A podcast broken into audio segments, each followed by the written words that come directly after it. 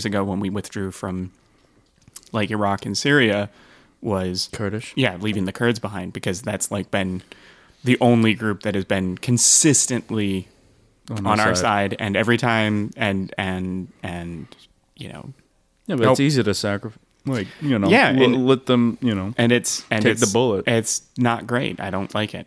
No, it makes me I know. makes me real sad. I feel like we're like we're like the popular girl in any romantic comedy, like teen comedy. yeah. You know what I mean? We got we got the the nerdy kid to buy us pizza and and help us Yeah. with the Yeah. exam. Yeah, yeah. yeah, like yeah. we're all everybody always do stuff for us, but yeah, everybody kind of really hates us, and we just like abandon everybody when it actually like Yep. counts. Yep. Yeah. We're fucking the blonde chick from uh uh Mean Girls? Mean Girls, yeah. We're, oh, we're oh, Af- uh, uh, what the fuck's her name? uh, it's something Rachel Adams. McAdams. Yeah, well, Rachel I the- McAdams. The, yeah, the actress's name. What? The, yeah. No, what's that's the character? yeah. I don't remember the character's name. My wife's gonna. Coonan. My wife's gonna make me watch the No. movie again. Uh, it's it starts with a D. It's like uh, I know it's super fetch. fetch isn't going to happen. Stop trying to make fetch happen. You know what? As as the producer of Laughing Historically, we're gonna make fetch happen. we are officially making that our catchphrase Yeah, fetch- of the mic fetch. of the of the podcast. it's gonna be the fetchest thing you've ever seen. Is how Dan fetch Dan the man Sickles fetchest Union Army general. Fetchest. Dan God. Sickles. Fetch us some shit. We're, that's going to be a T-shirt eventually. Dan Sickles fetch us some shit. Dan Sickles. he uh, fetched that Gettysburg battle. Dan Sickles says you can go fetch yourself.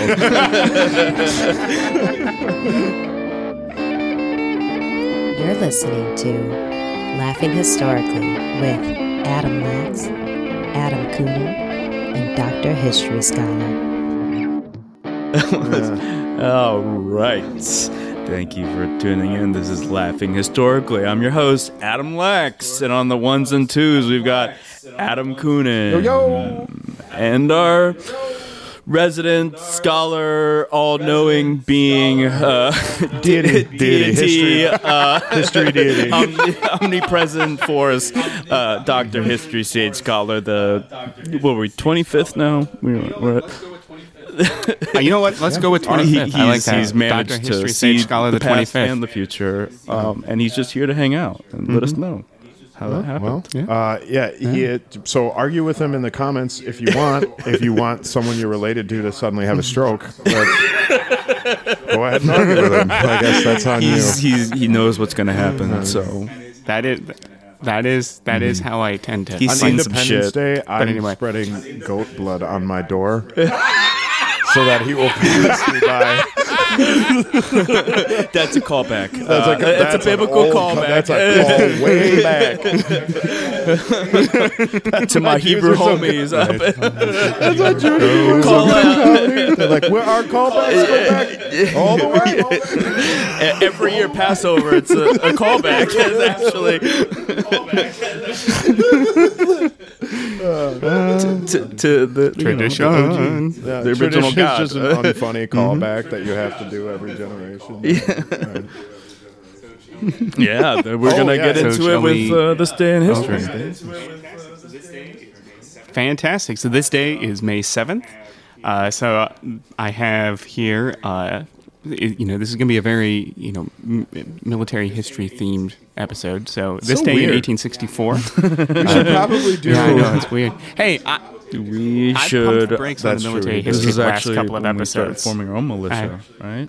Yeah. Yeah. I mean, there's some mm-hmm. governors that need a kidnapping.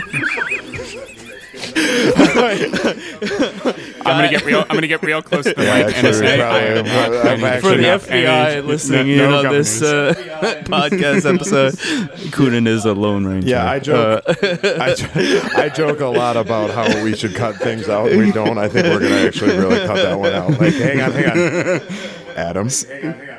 You are editing this right now.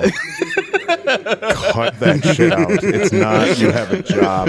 It's not worth it. to all our governors, we love you. Yeah. Well, no, So DeSantis in, can 18, in 1864, in- in- Uh, yeah, okay. sorry, There's sorry. plenty of exceptions. Um, So in 1864, the Union Army of the Potomac, under the command of uh, General Grant, breaks off fighting uh, with, uh, during the Fuck it, Battle man. of the They got Wilderness lost. with the. no, no, no. They they they they break off. They, they fought for two days with, with Lee's Army of Northern Virginia, and and by the best, like putting it in the most positive light, the Battle of the Wilderness is a draw. Like that's that's being positive to the Union Army, uh, and they make it to a crossroads. And they literally understand that if they march left at the crossroads, that means they're marching back to Washington. That they've like lost the battle and they're retreating. And if they turn right at the crossroads, they're going to keep going south. And Grant orders the army to turn right to march south. Uh, and literally, the Army of the Potomac cheers as they march south uh, because they'd spent the last three years every time they'd ever fought a battle. They always their their commanding generals always go, "Oh, we're beaten. We need to go back." Um, and and Grant's like, "No, we just you know this was round one. We're gonna we're gonna this is gonna be a, Those like an last few eighteen round fight." brutal. Like they like had some serious uh, Oh, casualties the- towards the end. Yeah. No, no. The Overland campaign is uh, uh, the historian James McPherson uh, calls it like the first truly modern campaign, and what he means by that is uh, it's the first campaign the U.S. Army ever fights where the soldiers are essentially in combat every single day for like not three months in a row. Um, because even though there are these big, big battles, so there's like Chancellor or not Chancellor, uh, Wilderness, and then Spotsylvania Courthouse. Yep, and then and and a couple others in between. There's these big battles, but even in between, there's these running skirmishes between the two armies. Like they are physically in contact with one another from May 5th, because it's a two day battle and we're on the 7th, from May 5th, 1864, until Lee surrenders at Appomattox, the Army of the Potomac never breaks contact, like meaningfully breaks It's so- contact with it's- the Army well, of Virginia, sort of World which is War very One. weird. right? Like it's, it's kind of like Yeah, yeah. They No, started no, that's that's the true. And, trenches. and no, no, that- absolutely. well, no, but then you're you're also the, the retreating armies understanding that a fighting retreat in modern warfare is always going to be like the better retreat option, right? Because if, if Mm-hmm. Yeah. you, you can't Yeah. Well- break off Yeah. while you're retreating, because if you break off while you're retreating, it's sort of like a route, right? Like it's gonna they're gonna surround you and stuff. Whereas Mm. Yeah. if you're just constantly sort of shooting at them and moving back and shooting at them and Yeah. moving back, that's more or less what Germany did at the end of World War II. But it- Just kind of- Yeah. Well, and, and but it's Mm. just something that hadn't happened to this point. Like after the battle, before and after the Battle of Gettysburg, for instance, to use that as the example. Um, you know, it's three days of fighting from July 1st to July 3rd, and then it's a lot of like Mm-hmm. maneuver with no fighting in between, um, and and it's months in between battles. And so, what's interesting also, you know, to, to your point, Lax, with, with the number of casualties, this is sort of a hobby horse of mine because people call Grant a butcher. Um, when you calculate the casualties, because I've done this, you know, you 'cause gotta I use my time wisely. hobby horse. You do, you do. Uh, if you calculate all of the casualties from like the summer of 1862 is when when the war in the East really picks up with the battle called the Seven Days Battle because there were seven battles in seven days because historians Yeah, do that that. Sounds about right. Yeah, yeah. Uh, from the seven from the seven days battle to the battle of gettysburg uh, which is about a year from july june july 1862 to july 1863 those casualties are higher combined casualties are higher hmm. than the casualties from the wilderness in 1860, May 1864 to April 1865. So, like, even though Grant is racking up these casualties, he's moving the ball forward, to use a really weird metaphor. Like, he's actually mm-hmm. doing something with those casualties, which is pressing Lee to the wall. should- Um, Lee suffers. Per- I like that. yeah, Lee I suffers that imagery. proportionally.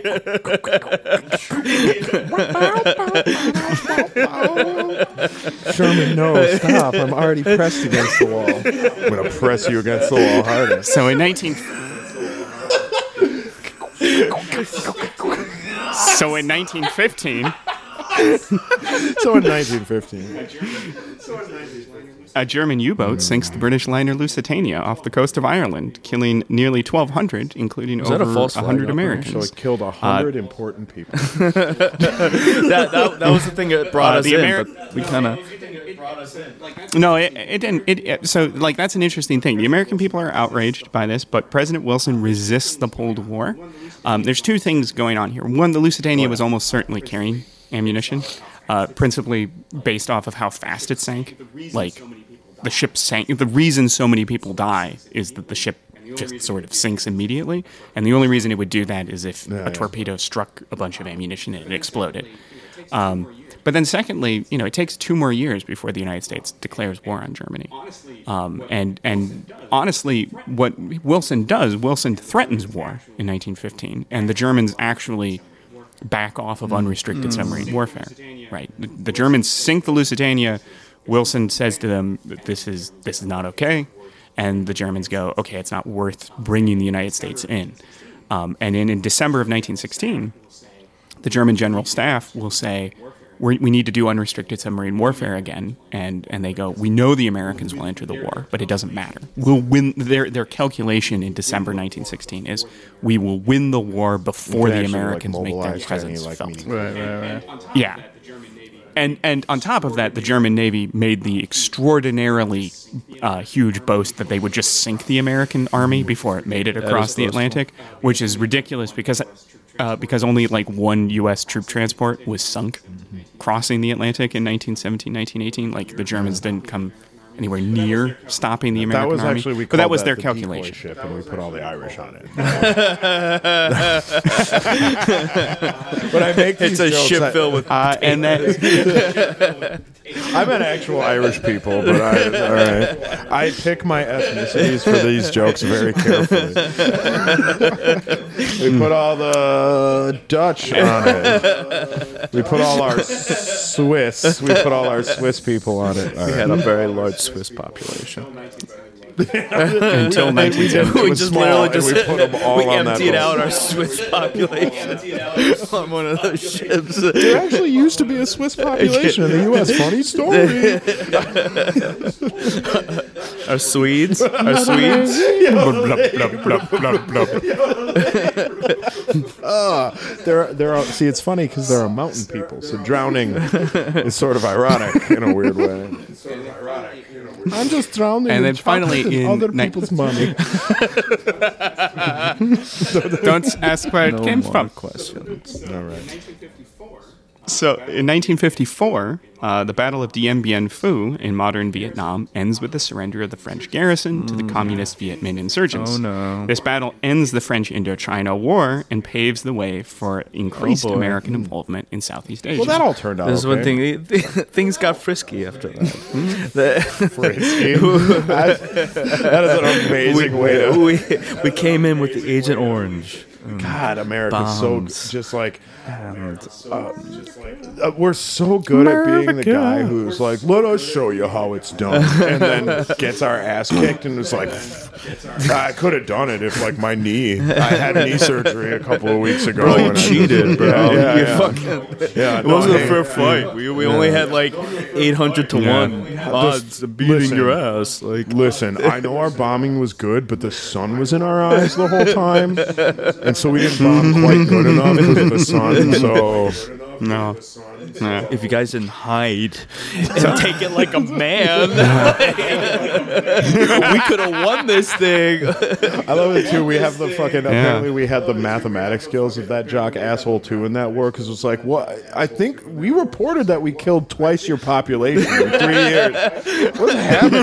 This doesn't. Somebody was lying someplace, guys. Yeah. Vietnam. So uh, we uh, and now So- it's so just, today's- um, for sweatshops. That's, that's, it, it, so it was a happy ending. well, and uh, and a What? possible ally against China. And a possible ally against China. Are we aligning? There's like the real, very real. Yeah. There's a very real possibility. that Communist versus the future, communist? Very weirdly. what I a mean, world. that yeah no uh, that the United States military will return to Vietnam to defend Vietnam against the Chinese. That is that is a thing that might happen.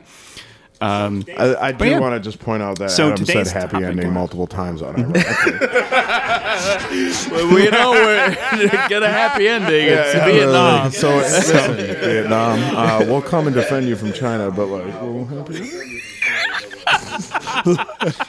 I, I got all right, listening audience. I'm on. A, I'm, damn it's it. been a bad day. I'm on a real fucking tear today, so I won't be held responsible for anything I say. All right. Should we start the Okay. episode? uh, so to- what, what the fuck are we talking yeah, about here? so Mike? today s- today we're talking about Henry V, uh, king, conqueror, or villain. Yeah. But anyway, so Henry V.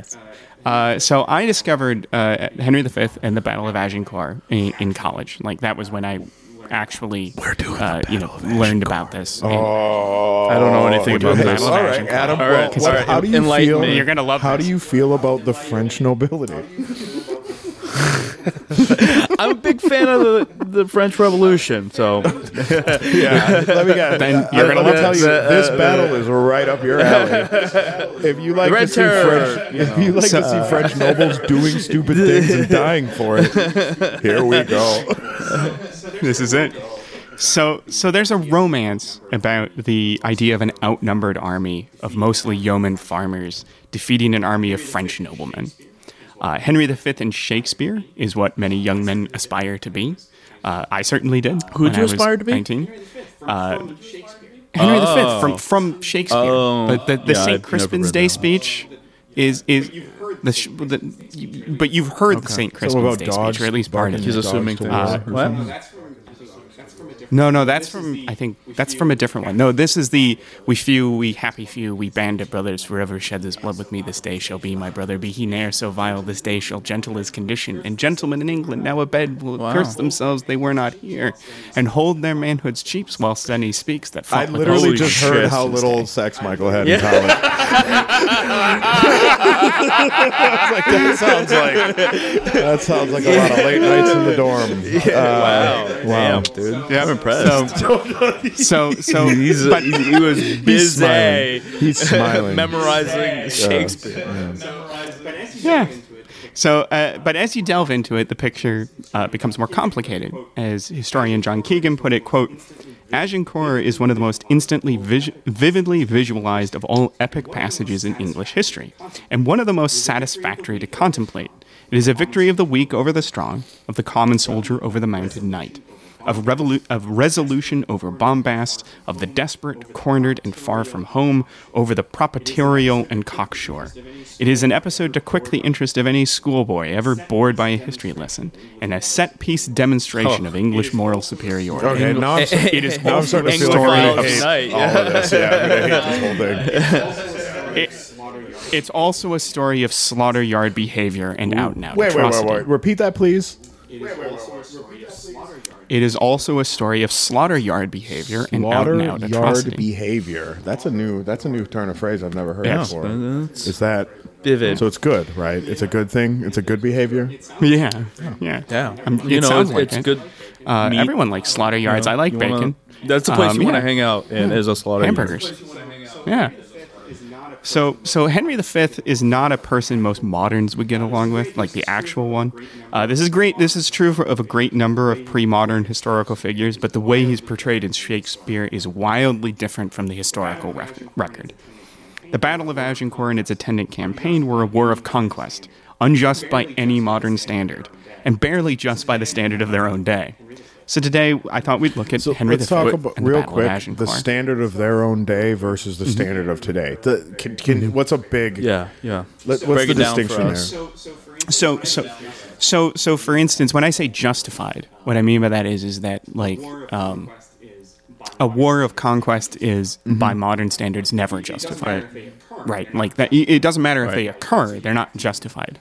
Right? And so you have to uh, come up with, if you're going to fight a war of conquest, uh, you have to come up with Byzantine. Labyrinthine reasoning Modern for why you're fighting. Ah, the the, The- the, the- the Yeah, the terrible, modern day. corrupt government of the Western supported Right, country is is actually holding all the Yeah. Russian speaking people. the the, Yeah. the Jew the Jewish Nazi Yeah, yeah. that Yeah. currently The- lives in the- Kiev. The um, weapons is- of mass is- is, you know, destruction. needs to be crazy the weapons of mass of destruction Iraq. That's a outside very of good- Baghdad. another good Yeah. example. Yeah, Y- yeah. You, you need both of those things. Like you've got these very labyrinthine things. The idea that you can just invade another country. So in the Middle Ages.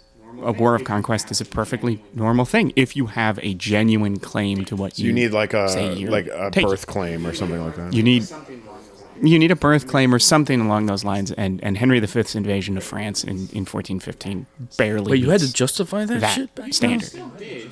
Standard. You, you still did uh, because again the Middle Ages, especially the later Middle Really? Ages, are very legalistic.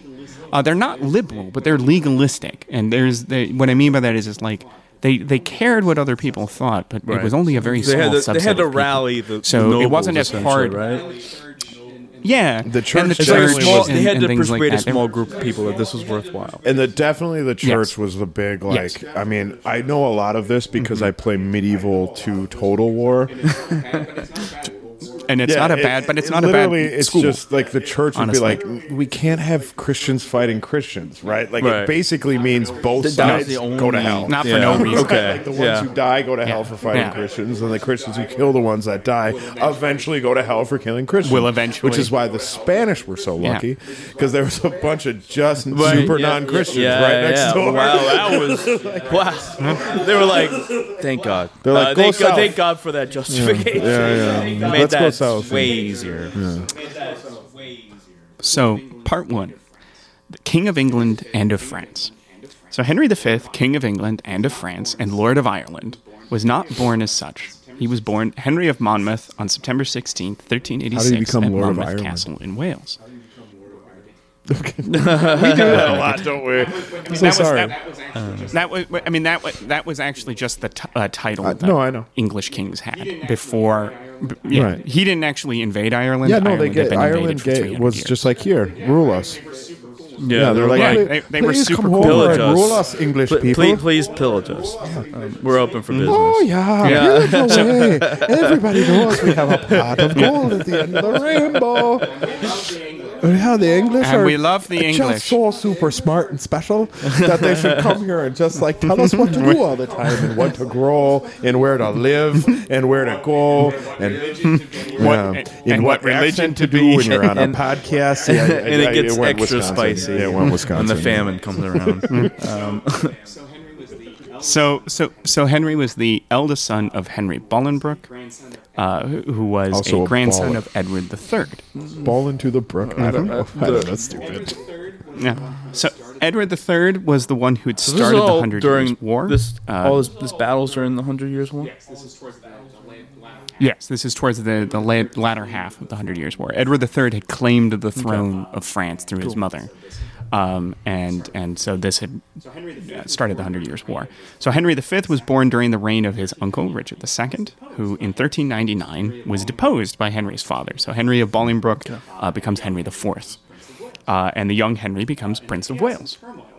Uh, and the chaos and turmoil of Henry IV overthrowing Richard II led to a series of wars and rebellions throughout England and Wales. Uh, so, from the age of 14, Henry fought in these campaigns. This is like a Game of Thrones uh, type against thing all- where they're like, Man, 14. Yep. Can you imagine? Four, Yep. Me at 14? Yep. I, I fight, couldn't wear armor. like Well, yeah, but you would have been a Or you ride wouldn't have been a you would have been a squire, right? You would have been Yeah, like riding next to them Yeah, and being yeah, like, "Here, yeah. take this next dude, lance or whatever." hold- That's true. Yeah, hold Yeah. this like super ass heavy sword.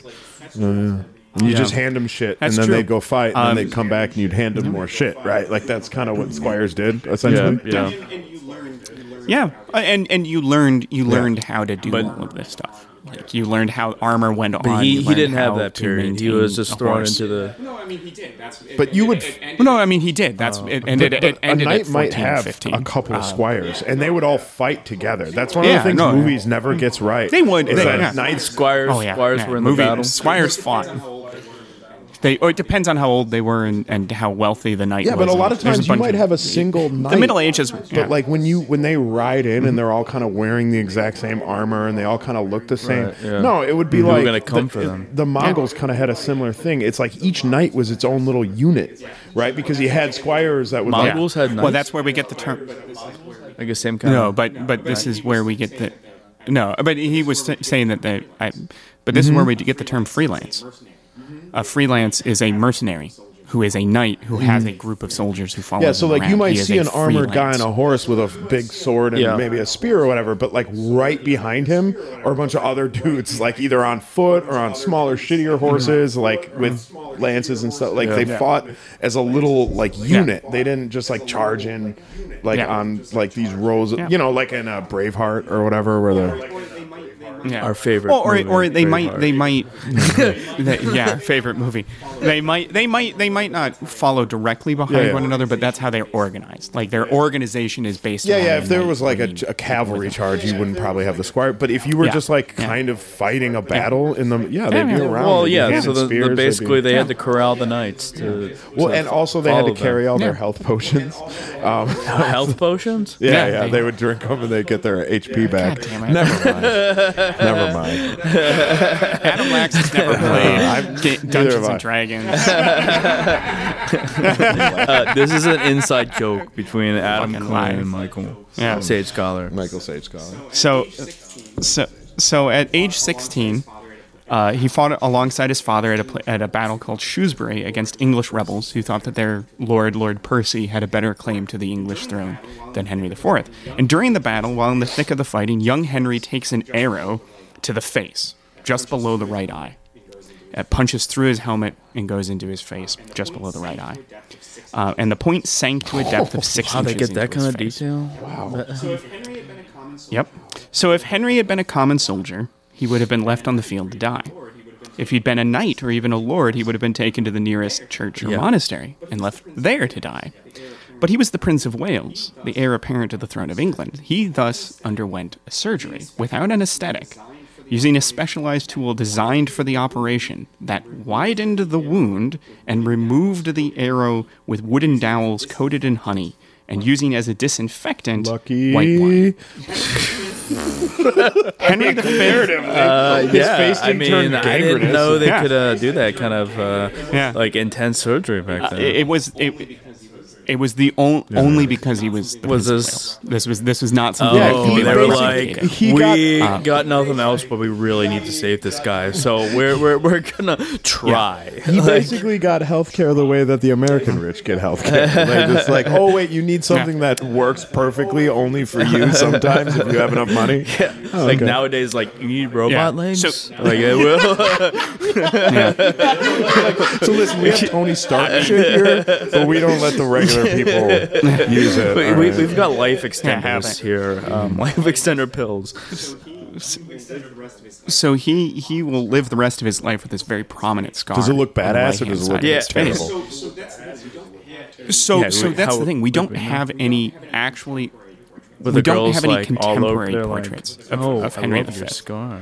So we don't have that. Henry wouldn't have been all wait, that whoa, interested in. Oh shit! Um, we'll get to that. Whoa. We'll Story's that. getting great. This is getting great. So were the boys like that? So so so, so no he wouldn't have been interested in that either so he had a scar on the right we have no contemporary portraits of him the closest one we have is from a series of uh, portraits of english kings and all of the other kings in the line are in a three quarters profile. So they're looking kind uh-huh. of like past you Henry V's portrait is in profile, so you can only He's see just the like left don't hand side of his face don't bring attention to it. and and so it's it does seem like it would have been this very disfigured. had- Do you think you felt scar. insecure about Uh, it? but we don't know. Yeah, they didn't quite have the body positivity Probably. How, how would you movement in feel if you had a secure or a scar on your face? on my face like that? I don't know if I- I'm king I- though.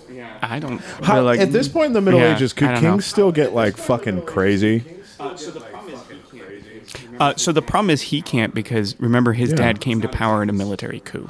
Oh, He's so not it's not like he can like have a whole a whole fucking wing of his house. Yeah, That's yeah, just a for- fuck. He doesn't. Yeah, yeah, yeah. yeah. No, he can't do that. Fifty Shades of Graymore So or What, whatever. what happened in the fuck wing? I don't No. know. that was that was his, Richard that was II his uncle Richard that II. was just. I don't think he. I don't think he had. Wait, I don't say think it. he had that, but he definitely. Yeah, he had a I don't think he fornication had a fuck wing. station. Uh, in, So, but the point is, is that Richard II was more That guy like art. Is he that didn't, what you're he Didn't, saying? he didn't go in. no, This guy actually, that's not Like, true either. Richard- Edward. Edward, Edward the Third. Edward the Third had one just a ton of kids, but also he had a bunch of mistresses. Richard the Second didn't really have mistresses, but he was really arbitrary. Uh, he he would just like lock people up or exile people, and that's in something he felt he could do because he's the last like what is called the true Plantagenets. Like they'd been on the throne of Yeah, England for Plantagenet, 150, right? 200 Plantagenet. years. Doesn't that have something to do with King Yeah. Arthur Yeah. or something? No. No, no, it's it, they, this is the the family that came after Oh. the Norman conquest. So the Normans, the Normans ruled England for like 80 years, and when the last Norman king dies, the person who takes over is of the flam- family Plantagenet, um, and and they're from Which France. is a strike against. But the point is, is that by the time of oh, uh, that's true. so are the Normans. Uh, all true. of Hen- Henry V is the first English is the first English king since the English uh, the Norman conquest to write his personal letters in English.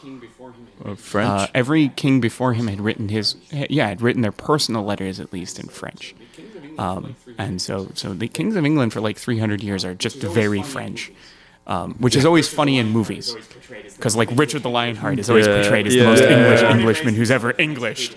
Born and raised in southern really? France, hated England. Thought it was boring and dreary. Yeah. Oh, he he went there like once. He like went there like once in his life, and it was to be crowned king of England, and then immediately left. History. I mean, Um, so in you know, he had a 1413 point.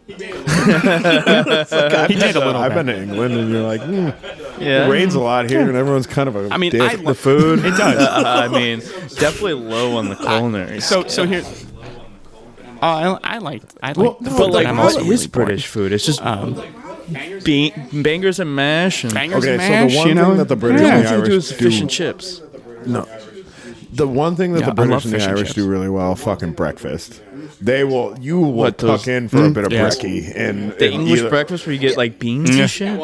Full- yeah, well, First you of don't all, need to eat eat, the the, beans, beans, they but, fucking rule. but the fact I didn't. Yeah, put it- I, you put I it don't on the like bread baked and then beans, you put but the mustard but on. having And it's- uh, so so having a couple of fried eggs and toast Mm-hmm. and bacon and sausage and ham. Yeah, that's that's a great I way. mean, and wash it all down with a bunch of coffee it's- it's is fantastic. That is It's the that best. is. I feel like that's why British people are so uptight. Um, so- is that they they Mm-hmm. eat all of that and then they have caffeinated items all day, but they can't poop anywhere because they're British. So they just run. They're just all day. They're just tight buttholed.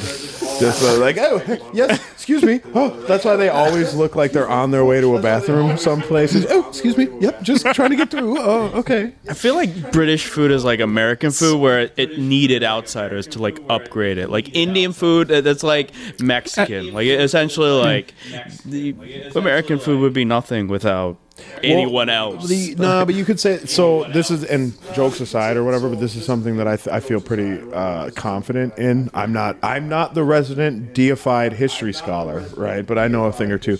And honestly, if you look at all the best cuisines in the world, the one thing they have in common is their proximity to the Silk Road. Every single one of them, Right, spice. Yeah, no, well, yeah, well, yeah. But it's not I just mean, spice. It's yeah, like it gave the flavor. it's, it brought it- the flavor. it's the whole, it's all of it. It's the entire exchange of ideas because the Yeah. first actual like noodles that Yeah. we, you would see as like spaghetti linguine came from Central mm-hmm. Asia, right? And then the eventually it Yeah. came through all the way to Italy, and the Italy, Italians are like, oh, we can boil water or whatever, Right, and then right, they- you know what I mean? And they did it, it. it didn't Yeah. make it up north. Yeah, it's all Is of that, that stuff. Is that what your roundabout point? What's is? that? Is that your point? Yeah, yeah, essentially like the far. I mean, look at fucking Norwegian food. They're like, so we rot fish in the sun, and then we put, and then, and and then we we pickle put it. a very abrasive chemical on it. Then we wash It- it, off, and it's then we just- eat it, and it's holiday. You're, you're saying they're geographically disadvantaged. Is that Yeah, to, to, to flavor to They're- flavor flavor town? Yes. Well, and part of it, Was part of it not- just like innovation, right? Like there's not the Flavor- same level of like innovation. You know what I mean? Like you get closer to the. Did you say Silk Road. flavation? Flavor? I did. You just bam, bam. Emeril. I live by the Silk Road. Good it's, uh, Neologisms. It's great. Yeah. Southern France was like uh, a ben. Like, that's what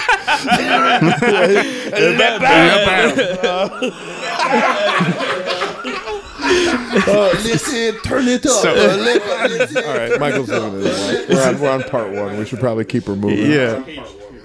How many pages? We're on page two. I think 14. But we're having so much fun. We are. We are. We are. So in 1413, Henry IV Lucky. died. And on April 9th, 1413, Palm Sunday, Henry V took the throne at the age of 25. So who was this remarkable man? So at Christmas of 1414, he was described as, quote, a thoughtful looking man of 28. He had a long face, a straight nose, and broad forehead. The scar of an old arrow wound disfigured his right cheek. Despite this, there was a certain innocence about his expression, a vestige He's of like the innocence Seal. of boyhood. I love You keep making Yeah. seal jokes. is so much I can't tell you so much he could say. You Kiss by rose So on the he- ground. Uh, We're gonna do karaoke. This is Yeah, the rest yeah. of the show. France will be England so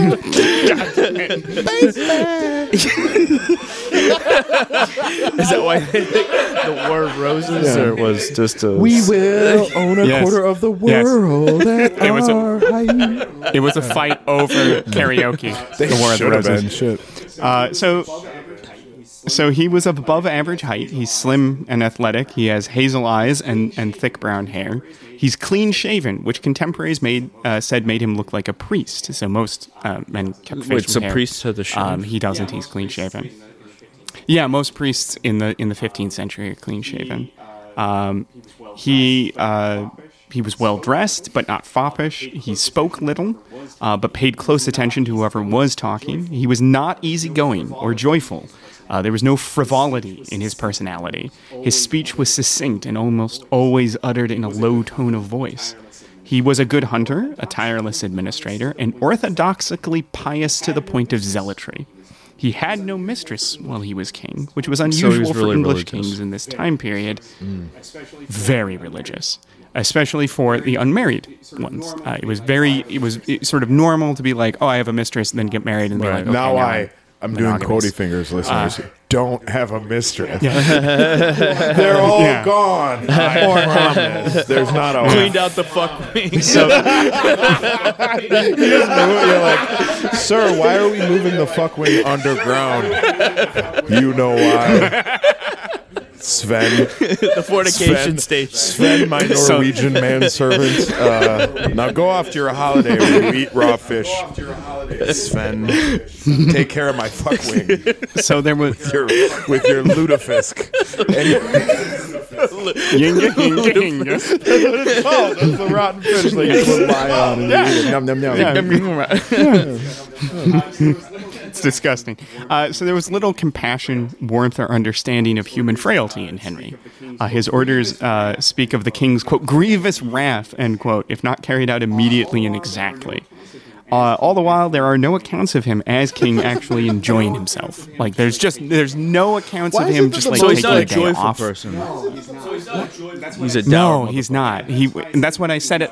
Yeah, that's why I said at the beginning he's not See, a person we would any of us would get along So, with. One of the it's way too intense all the time. actual world influencing people in history that I actually look up to is Da Vinci, right? And the reason is he just hung Mm-hmm. out in his fucking workshop, did his shit, probably had ADHD, so that's real close to my heart. You know what I mean? Like, but he just like he was like, yeah, Mm-hmm. all right, I can paint this, and I can Right. tell this fucking merchant to do this or wha- whatever. Like everyone else who like influenced history is just such a fucking piece of shit. Yeah. Like Yeah. they're just, just joyless Yep, yep. asshole. Like, could you imagine actually being friends with Julius Caesar? Like, oh my god, he has literally No. talked oh about himself in the third person for the past In the three third hours. There is not enough coke in the world to make this party fun. yeah, we, we don't. Yeah, this is And we've tried. We have all the coke. We have the most amount. Like Genghis Khan, the same fucking thing. Where it's just like, hey, Genghis, you want to have a party? He's like, Yeah. well, we'll have a party once all the people everywhere are conquered. Well- Genghis, that's going to be fucking. yeah. Oh yeah, the party people don't make the world go Jesus round. Christ. At least three months. At least three We have months. horses. You don't understand. They're all miserable pricks. I just Uh, every so- fucking Napoleon. Oh my god. Oh, yeah, no, Napoleon sucked. Oh my I god, hate drinking with Napoleon would make me want to stab my fucking eyes out with an ice pick. I was just like, oh, oh, are you really not that short? You know who's oh, supp- did the British get one over on you? You know, you know who's a, you know, you know who might have been actually a surprisingly fun person to hang out with. Uh, Last person you'd expect. oh, he would have George ripped, Washington. dude. Yeah, he loved loved Yeah. good, liked to drink, like Really? had his own distillery. Big, big was a fan dancer? of dancing. Like legitimately, yeah, he danced with every uh, at his inauguration ball. He danced with every single woman at his inauguration ball, except his wife. Not joking. Really? Like he was a lot of fun. I, apparently, he told dirty jokes in his letters and then edited all of his letters to All right, so not have I, I dirty really jokes. wish I would have partied with Washington. Actually, also he was chill as fuck. He was one of the only like founding fathers. to Benjamin actually- Franklin. Oh, Franklin. That Franklin guy was the fucked. Uh, oh, Franklin was the Chris Farley of the founding fathers. Like he, like, There- if we don't declare independence, we're going to be living in, a, in a caravan down by the like he was the one who was like, man, all right, man. Oh, who are you going out with tonight? You're you're going out with Franklin tonight. you're going out with Benny. Benny- F, 'cause, Benny F, Benny He Franks. told me earlier he's got his drinking shoes on, and that guy, like, are you ready? Did you eat today? Like, are you? We, uh, can you go go invent One of my- Gatorade for the hangover you're gonna have tomorrow? Because he's the craziest. Washington would like hang out, shoot the shit or whatever. He'd be like, ah, I gotta go talk to some Jews in the morning, and everybody else is like, and he's like, what? Whatever, it'll be cool. It'll be cool. Have you It's ever fine. actually hung out with any of them? They're pretty cool guys, actually. They're fun. Fuck you, Jefferson. Everybody knows what you're doing behind closed doors. Everybody saw you take that 14 year old to France. You fucking prick. Wow, George Washington getting real. George Washington's laying down facts. George Everyone's Stubbs. like, oh, Washington's on a tear again. Everybody get out of here. Uh, so, but back Much to Henry better the is that Fifth. who we're talking about? Uh, yeah, so he did not tolerate what he viewed as immoral, uh, and his piety was demonstrably more intense than his predecessors. He thought of himself as literally a warrior of God. The combination of severity and piety brought about the it's not brought about the most intense religious persecution Against seen in um, England for a more than a certain group century. of people. No, those those people had already been kicked out by Edward the First. What do you mean? They, they weren't there. What, what group of people? They might have had some kind of surgery uh, uh, um, when they were I couldn't- born. I the, the couldn't- male spe- species. Oh. Yeah. He's talking about places. The reason I extended that O is I was trying to think of a different group of people, and I couldn't think of a good one that had surgery at, at birth. Um, The Satanists. So, The, the Celtics. so, so, um, so, so, so, so England in the in the 14 in the late 14th and early 15th centuries experienced a heresy called Lollardism. Uh, the Lollards were a kind of proto Protestants who believed that salvation was personal, that the church was useless and corrupt, and that people should read the Bible in English.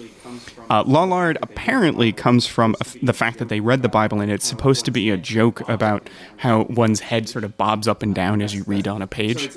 Uh, that's that's a so it's like an old is English it Middle word, English or like a Middle for English word. libtard? I feel like it's meant to like, look, oh, what are you reading? You reading your Bible? Oh, Bopping your head yeah. up and down. uh, somebody's gonna dye their hair purple and start Yeah, so- telling me how to live. Oh. Listen to a fat beat. So so heresy.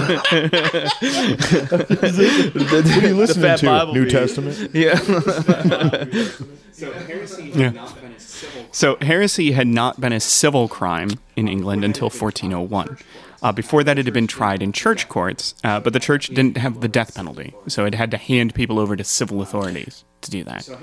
Um, so Henry IV, who was uh, also very pious, burned two heretics in 14 years on the throne. So in his 14 Jesus would years, he put appreciate two that, heretics right? to You death. I. I always love Yes, you that would've. I warrior for God. Like literally, the son of God. It was Yeah. like, don't do war. And uh, people later were just like, you know what I'm going to do? I'm Sorry, gonna did kill you a bunch of people. war? yeah, yeah. You know what? I'm going to be a, a, a killer for God. God's like, God damn it! Every time. Appreciates a good, uh, you know, Yep. killing at the stakes. God was like, me, damn it. Yeah. yeah. So, but uh, one of one of the uh, Henry IV has two heretics burned. Uh, Was one this of any whom was witch offered related? a Was pardon. this if the witch, witch trials or anything? No, these this this no, these aren't witch trials. These are just people who So- who hold her, quote unquote Men. heretical beliefs. Um, uh, yeah, they're they yeah, they. Well, yeah, but tend I to think be it's because men. if Um, you're a heretic and a woman, you're, You're a a witch. witch. Yeah. So, but I mean, but the point, the point being there, and and that might be true in this particular case. Both of these people are men. Um, one of them was offered a pardon if they recanted. Uh, they refused, and thus, thus they were burned. Uh, the two kings before Henry IV, who are Edward III and Richard II, who collectively reigned from 1327 to 1399, had executed no heretics. So between 1327 and 1413, the total number of heretics executed in England by the state is two. Henry V executed seven between uh, in 1414 alone. He has seven people burned at the stake in 1414 alone. He triples the number of heretics. Hey, burned. man. Any reason for the burning, or like that that choice of? Uh, It was a cleansing thing, right? Like the whole. Uh, it's it, and it was and it was supposed to be like you know because you were always offered in in in, in this case you were always offered a, an opportunity to recant an opportunity to to be like I I, I reject this Okay. and I returned to the mother church um, and if you didn't it was symbolic of the hell that you were about to go to uh, that you were burned Ah, the hell thing. and and most people mo- Damnation. yeah, and most people died of smoke inhalation. Uh, you know, but it, it was a terrible way to go. Uh, not great. So clearly, this is a severe man, right? I'm hoping, I'm I- hope that I've driven yeah. that point home to our listening audience. Uh, convinced of his own rightness, his he's inflexible and capable of great ruthlessness. Pride is his greatest weakness. He once sacked an official who looked at him in a way he did not care for. A threat to his honor would provoke anger, and this interfered with his judgment. So for Henry, the honor of England and the honor of the king were one and the same. He began to cast his eye across the English Channel to France, where he had a kind of claim to the Engl- uh, to the French throne. And on paper, this was a dangerous, almost foolish decision. However, France in 1414 was not in the best shape. The King of France, Charles VI, was afflicted with some kind of mental illness. Medieval chroniclers are maddeningly vague about what this means. Yeah, yeah. They just Isn't that call what it all the, madness. like? There But was no con- like nuance when it came I to like that's- that's- that's psychology what- back then. Oh yeah. That's exactly it, and and that's the problem is we don't know what they mean by madness. Now, Syphilis many some madness? contemporary historians oh. yeah, yeah. they don't no, have yeah, syphilis. yet. syphilis came from the New is a World. is a new world import. Oh, Yeah, that's a syphilis nice is a new world of import. revenge. They They get got smallpox. Yeah, 15 yeah. fucking diseases, and then they Wait, sent wipe back down syphilis. continent, Yeah, yeah. but It was like, we got them with the syphilis. It's like we're gonna we're gonna get you 90 percent of your population is gonna die from your our diseases, smallpox, From smallpox co- and so cholera many. and such. But Christopher but Columbus. Yeah. you know so what? many. Your All of fuck them. boys done for. Your fuck boys on fire, man. Casanova's gonna start losing teeth and shit. Like it's gonna be Things are gonna fall off. It's gonna be real rules. great. Um, but so Yeah, some, you stick it to the You're like, Europeans. I a have weird fucked so sentence. much, Yeah, yeah. much I'm insane now. I got so, So- much pussy, I'm mad. I'm crazy. a man on that pussy. Up and down, and down is up. What? Pussy. pussy. or or you rolled or Yeah, you rolled true, poorly actually. once. That's. Yeah. Okay. true. So Why do so you have to some rain con- our parade? Some I know, contemporaries. that is Doctor, true. History That's my State's Scholar job. the 25th. Actually, he is very much. He's the checks and balances of this podcast. We Because really otherwise need him. we're going off the deep end here. So, so some contemporary historians uh, theorize that he was a paranoid schizophrenic. That's that's uh, one of the the ideas. Uh, the result of this quote madness was that Charles was not able to recognize people in various points, including family members. Uh, he lashed out with violence against people, uh, and for long stretches of time was entirely incapable of decision making. Uh, at one point, he thought he was made of glass and thus couldn't be touched by anybody for fear of shattering. Uh, so this noble. means that the French throne just You're like, yeah, so that just means the French throne just it's doesn't just like work. you're no, you're just Um, and- hemophilic. because all your uncles fucked No, each I, other. I mean he he might have been he might have been, but at this point he's he's worried about breaking. Like and and so the problem is I'm- is that this I'm making a incapacity noble encouraged infighting. joke. Yeah, yeah, yeah, a lot of that. Yeah. That's fair, but but I and I do think I do think that that Cousin fucking. is is the root cause. Is the root cause. You said that like it's a normal part of your life. Like, Cousin fucking. Cousin fucking? It's just. Uh, apparently Maryland, but anyway. hey, There's a man, we reason Jews these know about so cousin bad. fucking. There's a lot of Mm-hmm. Ashkenazi. And don't use turn signals. There's a reason we we have genetic diseases. I was gonna say, yeah, but you also have all the fucking Nobel prizes too. Like you figured something out. They're like, no, no, no. Cousin You- it's, fucking. we cousin fuck, but like in a really specific We way. Uh, strategically cousin fuck. Strategic cousin fucking. So it's like, listen, you're gonna be a eugenic shit. This is a really, this is quite possibly the weirdest tangent you guys have taken. listen. You're gonna be allergic to a lot of stuff. Like, but you're I've gonna never discover heard any- To all our fans of West Virginia, we're I've, I've, I've never, I've never heard this much attempted reasonable, attempted reasoning discourse. You win Nobel prizes like the Ashkenazis. uh, Normally, people, nor, normally, just- normally people just I'm sort just of expressing my move past culture here, Michael. okay. so, Those Nobel prizes don't come from so, nowhere. so that, so this incapacity, this incapacity that Charles VI had, uh, encouraged infighting in France between two factions, the Armagnacs and the Burgundians, uh, who are the two cadet branches of the ruling Valois family. So the ruling The family out of Yakety Valois. What was their name? These are two of their like uh, Armagnacs. Armagnacs. So they're from Burgundians. one family. Yeah, Oh. they're, they're like cousins essentially. They should- They should probably each start other. No. It sounds uh, vaguely familiar. Yeah, I feel I like mean, we've you broached don't- this you- topic. We've, yeah. were they And intimate? so, so these, these, two groups. yes. Yes. medieval, medieval. Uh, it- so one of the one of the weirdest parts of this is is uh, one one I came across this once uh, that like you know a misconception of the past is that everyone married at like 13 and and the thing is is and, and adam kuhn is shaking his head because the only people who did this were like the aristocracy and, Yeah, and yeah. royalty for strategic reasons everyone else All the was regular normal peasants are like, and- "Go- she's 14. Fuck off. Jesus Christ. Like, yeah, ju- just wait. yeah, yeah, Yeah, just wait. Wait You'll be until fine. she's 16. Um, not you even can gonna get make it that far. Yeah. but but the the point the point being that uh, the at this time in particular, um, and, and, and especially in 14, 14, 14, 15, one of the books I read uh, to, to do this is a really interesting. The, the book is called 1415 Henry V's Year of Glory. And it is written in a really interesting way, which is that each chapter is a month of 1415.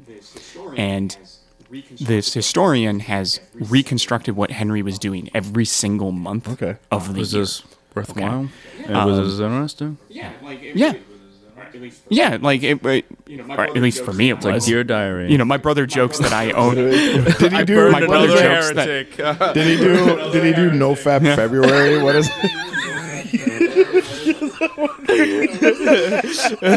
So so so Joe so Rogan my said brother do jokes sober October.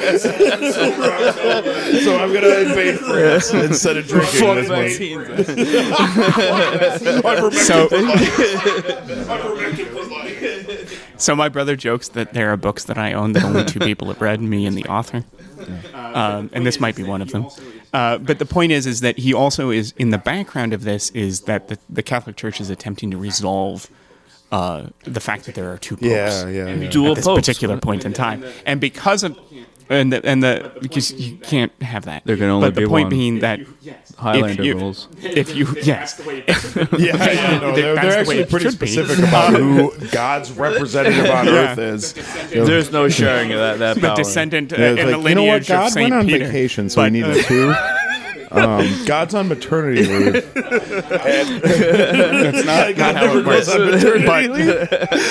did, they, did, did they have to fight each other for it? no, so they, they had no, so they, they had they had this Like a lightsaber no, but duel. In, in all seriousness, they have this they have this council to try to to try to organize it and figure it out. yes, basically. Only one there can be. Not the true pope. We, we grant you the title. We grant you the title of cardinal, No, but okay, not fair the enough. title of pope.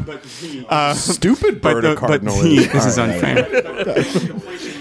but but the point the point being that in order to uh, marry close relatives, you would have to get papal dispensation. Dispensation. But it, Like, in the listen, 14th can I century, marry my little cousin? The priest is like, well, I've already given him a, a, a go. Michael did not No. like that. you would. Michael really. I didn't. this episode is off the rails. Uh, thank Instead, you would instead you would pay a large sum of money to the church to to get a uh, Oh, Okay, so just dispensation to get a little look behind the curtain to the Yeah. listening audience. that's a word we never hear these days. Dispensation. That's a good word. Yeah, it's a good word. yeah. It's a If you're very it's a for very your, Catholic if you're studying for your It's a grad very school, Catholic yeah, word. But no, no, no. But look behind the curtain. Anyway. Michael's job on this podcast is to like keep us in line. Is no, well, And I'm hey, failing Hey, so hey. hard As a cowboy, you are moving this herd forward. All right, you're on the range. You're like, oh yeah, going. He's the fucking zookeeper here. And as the as the very horny sloth, uh, I have to say, no, no, no. The ba- but like you present us with stuff. You're like the French king thought he was made of glass. And then you get mad 45 seconds later when we're still talking shit about it. Like you get, you get like, oh, Henry V never fucked. Now let's move on. Like, what, what do you want from us? What do you, you know what you signed up for, motherfucker. That's true. What are we on right now? We're on. What are we on right now? I didn't ask. I didn't ask Page actually, but the, four. the, no, no, no. The, So the English, played. So the English, the English played these two groups, yeah, the. Burgundians Right, and the right. Armagnacs, off one another. Yeah. So they. I yeah, should yeah, have just moved on to the next paragraph. That's a, You're doing Rookie great. mistake. I'm You better than were that. great, pal. Fucking all star. So, so, thank you. So, throughout 1414, uh, Henry conducted purposefully inconclusive and maximalist diplomacy in order to justify. Oh, so he like left every debate on the table and then also insulted them as much as he possibly could. Fuck yeah, dude. Yes. So, so he demanded a marriage to Catherine of Valois, uh, the daughter of Charles VI. He also demanded the duchies of Aquitaine, Normandy, Maine, Anjou, Touraine, Poitou, and Poitou, That was as a- well hey, as wait, wait, wait, wait. as King John's. That was a very you're good working- French you're working on your. French. Yeah, somebody. Yeah. As well as King Jean's ransom to be paid in full. This was a ransom that dated back to the 1350s after the English victory at Crécy. Uh, in exchange, having carved up most of France, bankrupted the French treasury, and married into its royal family, and thus having inserted himself and his heirs into the line of succession, Henry would graciously give up his claim to the French throne. Uh, the French refused, so Henry declared war. The most accurate line of Shakespeare's Henry V is at the end of Act 2, Scene 2, when Henry says, quote, clearly to see the signs of war advance, no king of England, if not king of France. So basically, he That's said, the end of uh, part one. I can't be king of England if I'm not king of France as well. You had to have both. Yes, yeah. Uh, can't, uh, well, no, he has to have both. If he doesn't have both, he's uh, two is one, one is none. Is was his was That's his some motto that's some medieval math. Um, that is how they understood. Magical thinking. That's how they understood math, numbers, and science at the time. And they're like, also, if I get They could sick, only bleed me until I have no then, blood so- left. Yeah, yeah, yeah. Balance. well, my the humors they need to be in balance. Yeah, give me some leeches, baby. So the Suck weird me thing is, with leeches, leeches. actually work though. Leeches is like a weird thing where they're like, yeah, no, no, no. If you like have tons of swelling and you need to like get blood clots out of you, throw some leeches on that. Yeah, they do it in hospitals to this day. Yeah, they still leech people. They got that You're, one you're, right. you're fucking with me? no, I'm not fucking with you. They use leeches in hospitals. They got that one right. No, they've got they've got drugs no, to do no, that. That's called do with, blood uh, uh, like infections, and especially we can. Listeners, Google it. Uh, if, if I'm wrong, The higher power. someone I love Refer is to going to have a stroke. and it's gonna be me. so, it's like throwing me love on the fire. so the next lap historically, there's only one added. Part two. So, part two plans, plots, and sieges. So, the question that now beset Henry was where to invade. The English fortress city of Calais on the Channel was close, but too hemmed in. The other English possession uh, of Gascony, which is on the coast of the Bay of Biscay, just north of Spain, was much too far away and too hard to supply, and too far away from home if things went badly. So, in a move that would prove prescient of the Allied combined chiefs of staff in 1942 and 1943, Henry chose Normandy. Specifically, he chose the city of Harfleur, which is now part of the city of La Havre. So, La Ha- uh, Harfleur is no longer a city. Sure. Le Havre sort of subsumed it. It was a good port. It was a short distance from Do they just like It row was over situated there? on the How- Seine. How, does a, Yeah. They They, they, they had they had ships with sails, but row, but but but you know you you would always uh, in the in the 15th century you always had uh, sweeps. Uh, you had oars to help you om- the if, ominous if the, the oars. sails didn't work. Uh, so and the Seine flows all the way to Paris. So and it was not a place that the French would anticipate a landing, right? So the French have to guard everything.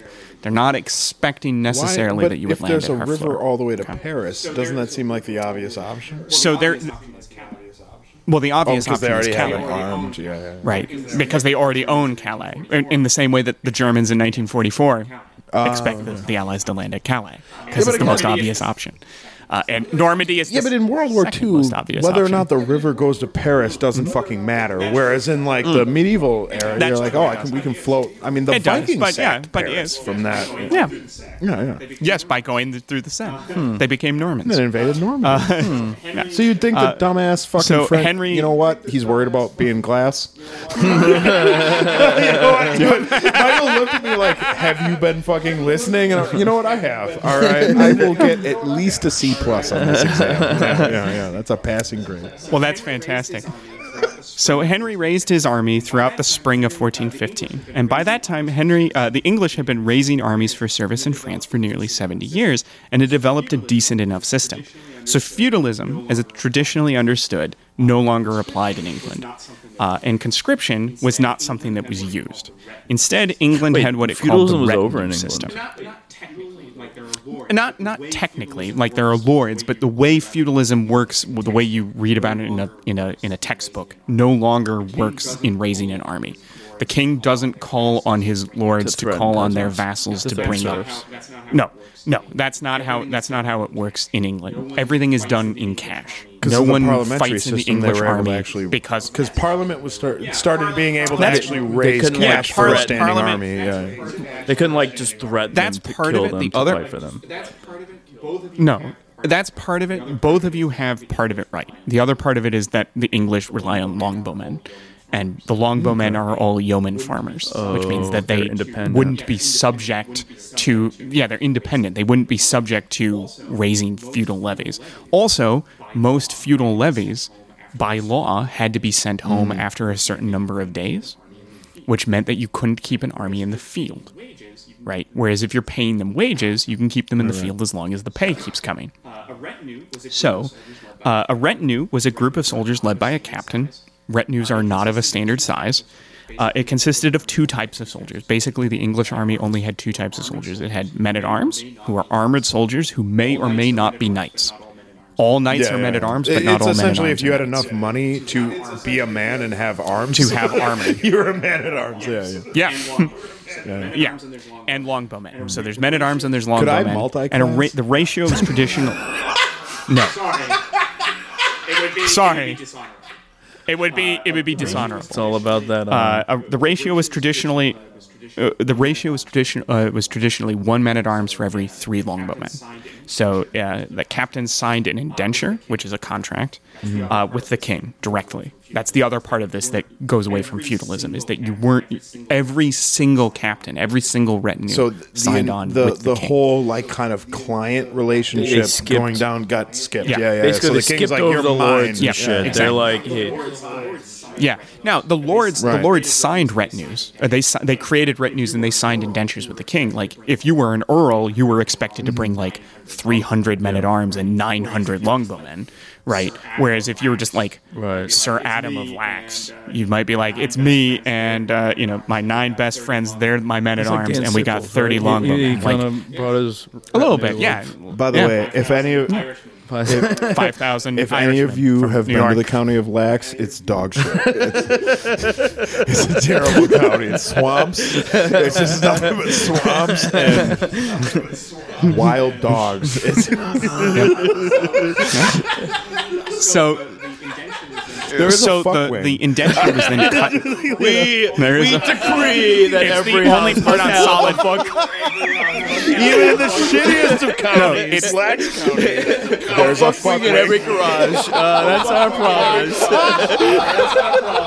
So no, I I thought, I thought the fuck wing was the solid ground.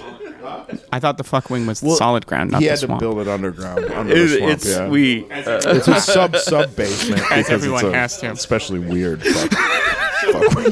Got it. So so the contract, the indenture.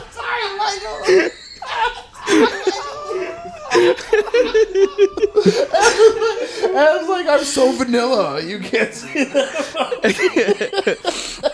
We are introducing new concepts uh, on this podcast. So so this contract would then be cut in half in kind of a strange pattern. Uh, so and one half would be kept by the captain, and then the other half would be kept by the government. And if disputes rose about pay, you could put the two halves together, and they would have to match up.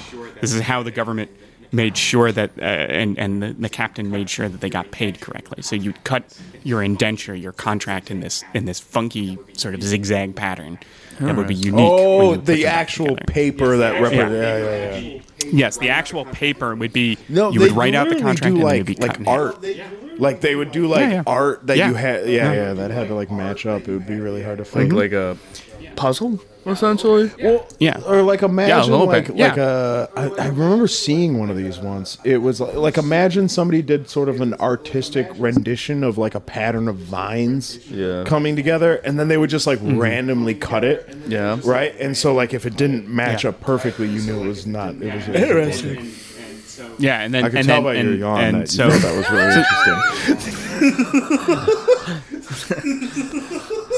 so Henry nearly I'll, cu- I'll so cut that out. Henry nearly bankrupts himself. Henry nearly Henry nearly bankrupts himself, raising his army, which amounted to about three thousand men at arms and nine thousand longbowmen. He actually had to pa- pawn some of the crown no. jewels to uh, to pay Not certain people. crown jewels. Most, almost all of them, actually. Like legitimately, he he nearly You, bankrupts you know what he should the have done? state. Doing Pawned this. him to France and then conquered France and got him back. That's the.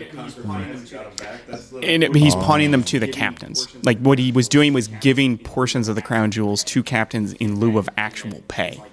And then and then he's like, once I have the coin, I will give I'm you the gonna go actual ahead and need money, those and you'll give me back crown my jewels crown jewels. All right, man. So one last drama befell Henry before he set sail for France. Edmund Mortimer, who is the Earl of March, had a claim to the English throne. He's distantly related to all of these people.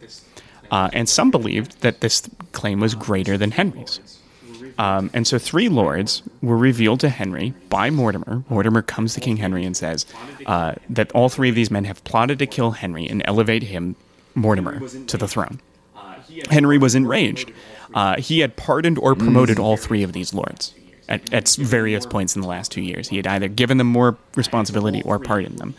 Uh, and so all three were beheaded at Southampton before the, the army embarked. Now, the fate of one of these lords, uh, his name is Lord Scrope, is especially sad. yeah, I know.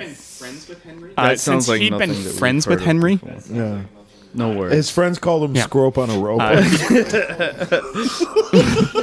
Sc- scrosh. yeah, yeah, yeah. Scrope him. Scropum. Yeah. uh, Scrody mixed scrot. Are there testicles he'd been friends your with Henry. This is, this is totally on the nose. You This touched is me not- right on my scrope. There's, there's literally. There, Uh, he'd been friends with Henry, uh, and several historians actually think that his execution is sort of unjustified. That uh, there was a pattern in, in, in this period of medieval history where noblemen would join plots in order to expose them. And that the there's a theory that Lord Scrope joined the plotters, never having intended to do anything, and intended fully intended to go to Henry, and that the Earl of March, Mortimer, beat him to the punch. And since another person revealed the plot before him, he gets beheaded. Um, It's unclear, right? We don't have super great records. It was a pretty Sometimes summary. you got to give people enough judgment. scope to Uh, hang themselves. No. Yep. I'll see myself. So Henry's forces. Yep.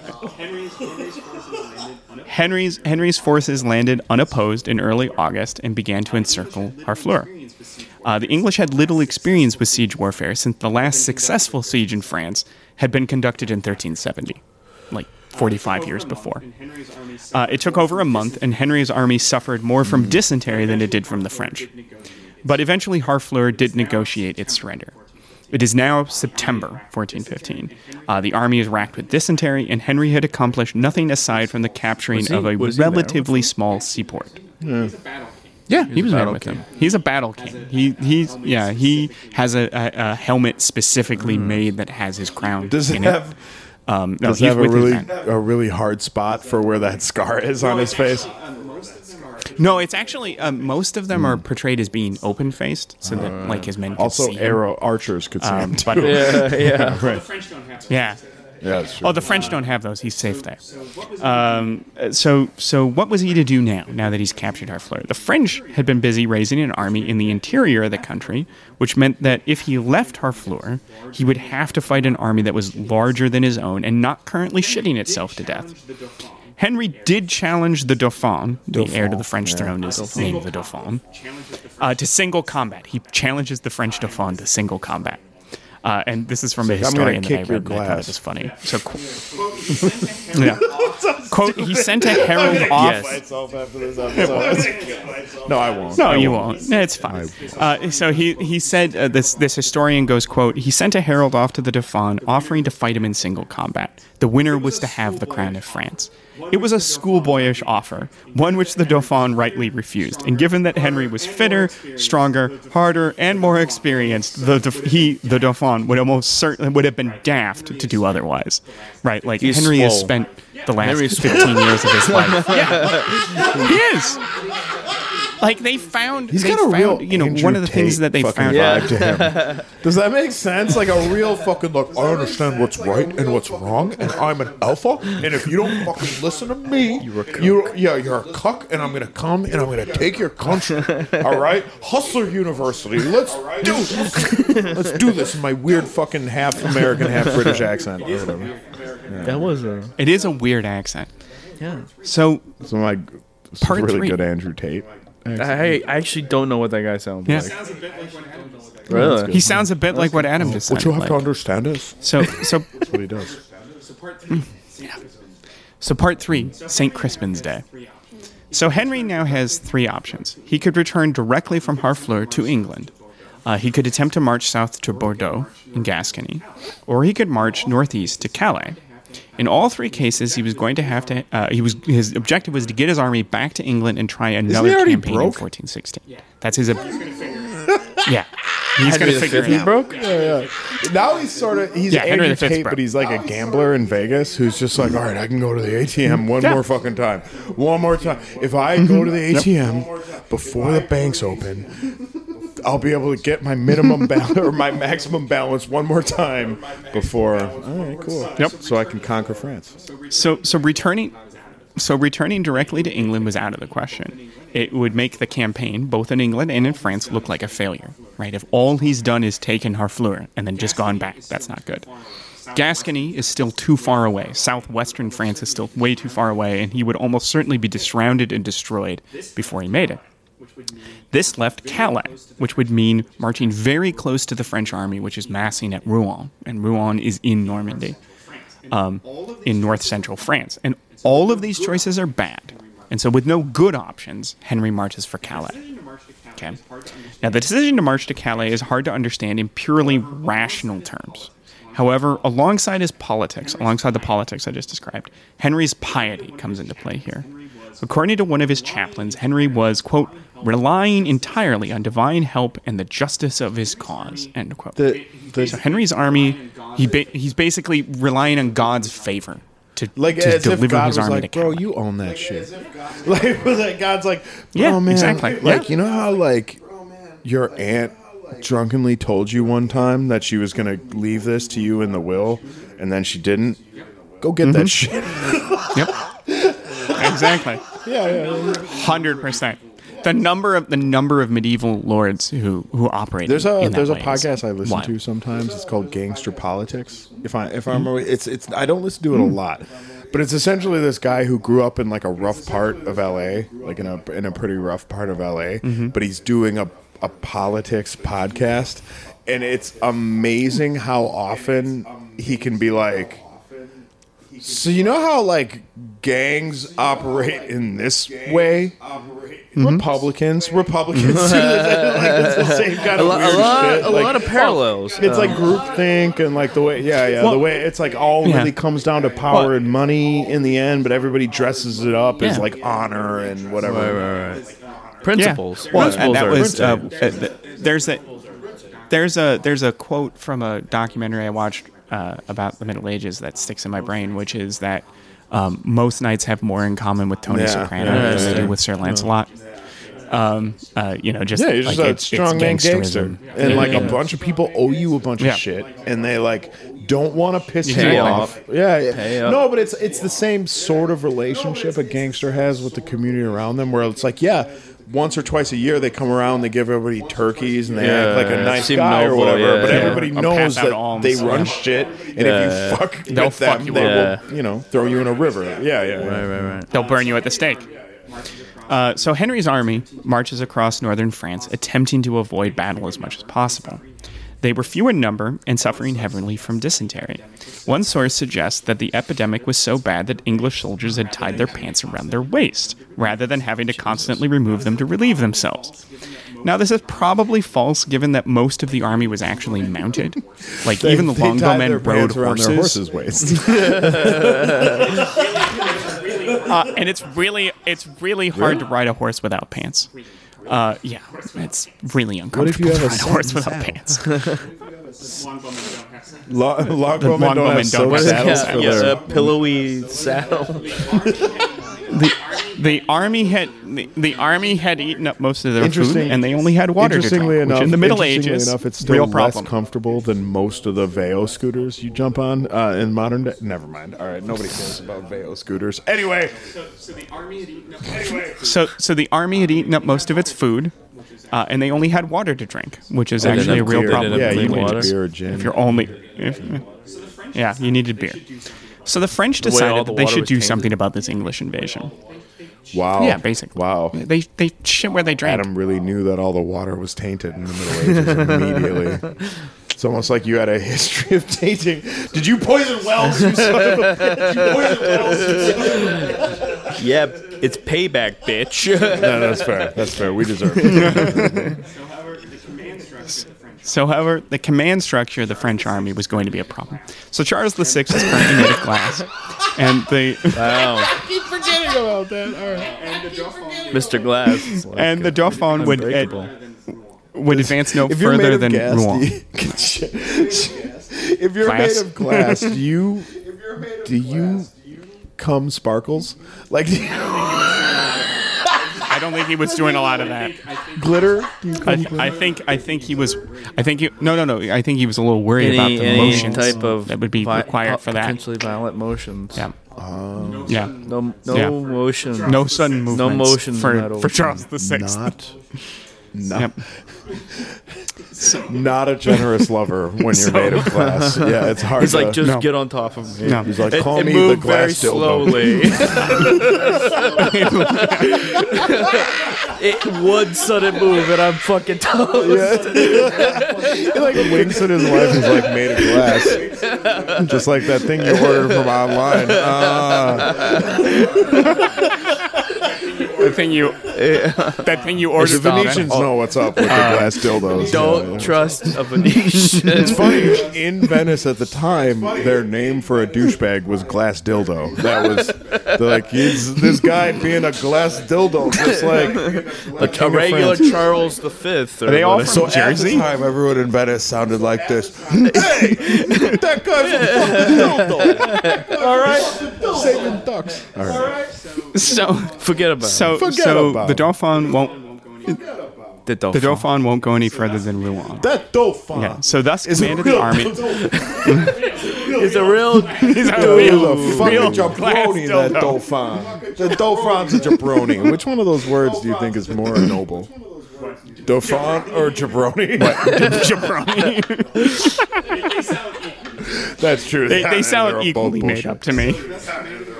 So, thus, command of the army fell to the Constable of France and the Marshal of France. We're gonna own that. Thus, mistake. command of the army fell. None of my mistakes this episode, just that one. We're gonna own. So, We're command of the now. army fell to the Constable. Bitch, don't get me started. You're such a good teacher. Please continue. I'm so sorry. But we're, we're the unruly kids here. So, it does give me sort of flashbacks occasionally. But anyway, command of the army fell to the Constable of France and the Marshal of France, both of whom are actually good old soldiers. Like, these are actually reasonably veteran, seasoned men, know what they're doing.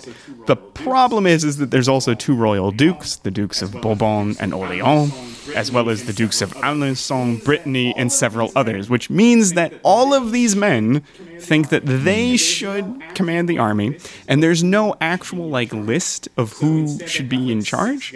So instead, they've got like six guys who all think that they should be the ones in charge. So, of the at army. what point in time did they all just whip it out and measure? I think the problem is they That's never the problem did. with French politics. So they today. go into this battle. You know, mean- they just need to They're just like, you know. who can surrender fastest? Uh,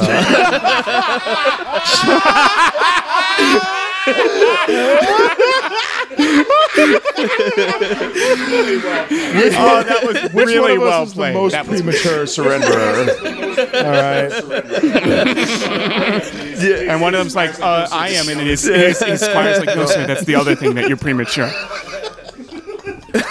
Poor Squire. Poor Squire. This isn't what I thought this job would be. So I, yeah.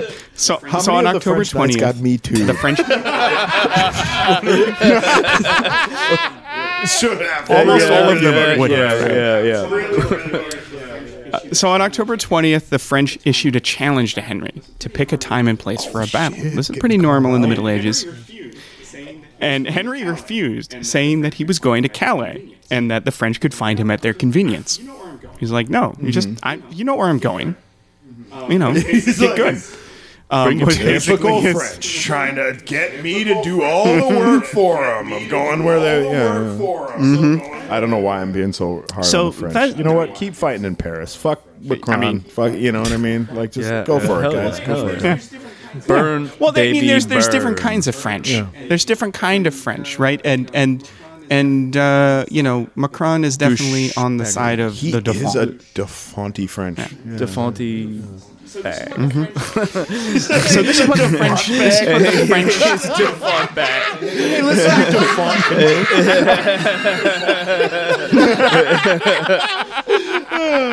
to So this is what the French planned to do. Uh, by October 25th, they'd caught up to the English, uh, got in front of them, and barred Henry's way to Calais. And they did this near the castle of Azincourt with a Z. Uh, but the English didn't know how to pronounce it, so that's why we get the word Agincourt. Uh, the French army is hard to pin down in, in terms of numbers, in its exact terms. So medieval chroniclers talk fancifully of large numbers, some as large as 250,000. And Shakespeare puts them at, quote, a full three score thousand. One of his characters says that, um, which would be 60,000 men.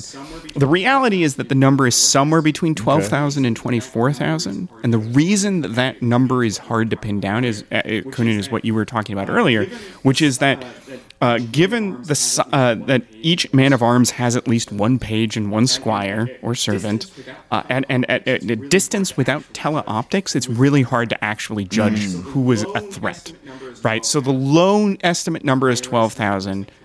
The higher estimate number is like twenty four thousand, and and the reason for these large numbers is that the English are trying to count. and they can't count past 75. Now you start. Now you start. And- now you start. Yeah. And, and there's only like Yeah, a yeah, yeah, thousand that's Englishmen true. who can in count. all today. So- in all of England uh, today. Yeah, yeah. That's why Brexit happened. Um, but anyway, so the point being that that you get these the actual Yeah, and like are I mean, between 12 for each like 24,000. page and squire, it's like, oh, does that? You know, I could just Mm-hmm. see like a situation where a page is like, no, don't hurt me, but then they have a bunch of throwing knives or something, and they're just like, yeah, you know what I mean? Like Yeah. they're being, you know, yeah. little page. About Yeah, it. and and so so so all of these troops are fresh, they're well fed, and they're clothed, right? So they're they're good to go. The English are not. Now, the majority of these troops are men at arms, uh, both mounted and dismounted, uh, and they've got a decent number of crossbowmen to counter the English longbows. The French plan is simple. They're going to divide their army into three what are called battles uh, in, in medieval terminology. These are divisions, uh, and they're going to be deployed one after the other, right? They're going to be deployed sort of in sequence in lines, and the first two are going to be dismounted men at arms, and the last one will be mounted. Um, the cavalry would hold the flanks. They put cavalry, horsemen on each flank, uh, and and the idea was is that the cavalry would uh, scatter the English archers. Uh, the first two battles would advance, sweep the field, and then the third battle, that third di- mounted division, could either be used to reinforce a faltering assault or to pursue the fleeing English. Right? They'd be sort of mobile reserve. Um, the French did not know what to do with their crossbowmen.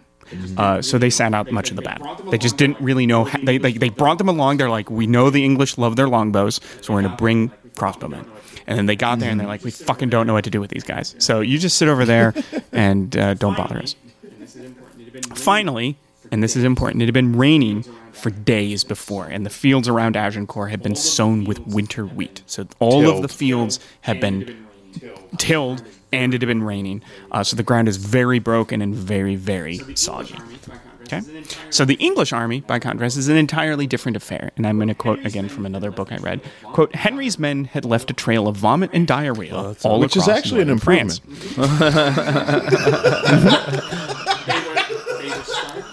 They were they were starving, sick, and wet. Their clothes were in rags, and they were hugely outnumbered by an enemy operating in his own land.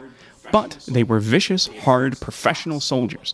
They had trounced the Scots, the Welsh, northern rebels, and f- the French time and time again. And they had a leader in whom they had absolute confidence. And So, like, they liked Henry V. himself. End quote. Oh, they loved him because again, 'Cause he's so hard. So again, when when you think about he was hardcore led. And he was he, he led from the That's front very weird and for the and that time. severity that and, well and, and the english are used Warrior to kings? because like edward iii yeah they had warrior kings. Edward iii had done it. Edward iii's son is edward the black prince if you've ever heard the, of the black prince. The black prince is edward iii's uh, eldest son. And in the first battle that edward iii re, or uh, the black prince really fights in is uh, poitiers. And at one point, uh, Edward III's unit is overrun by French knights, and Edward III's like advisors come to him and go, "Sir, your son is being overrun. Should we send in the reserves?" And and Edward the Black Prince is like seventeen, right? And he's surrounded by French knights, and Edward III's basically like, "No, he's got to figure this out." Damn. Right? Like if he figures it out, he's my son, and if he doesn't, he dies. That's how my parents sent me to college. and like that's, Like, if you don't die, Just uh, yeah, sink or swim. It's uh, a good parenting strategy. Yeah. Uh, but but but the, but the point being that like the English are used to being led by this kind of caliber of of very sort of like you said very hardcore Real James lead from the front yeah. kind of Yeah, people. yeah. James Dean. male porn star. It doesn't matter. It doesn't matter. So Henry so Henry drew his uh, Motley motley Crue. crew, his motley group.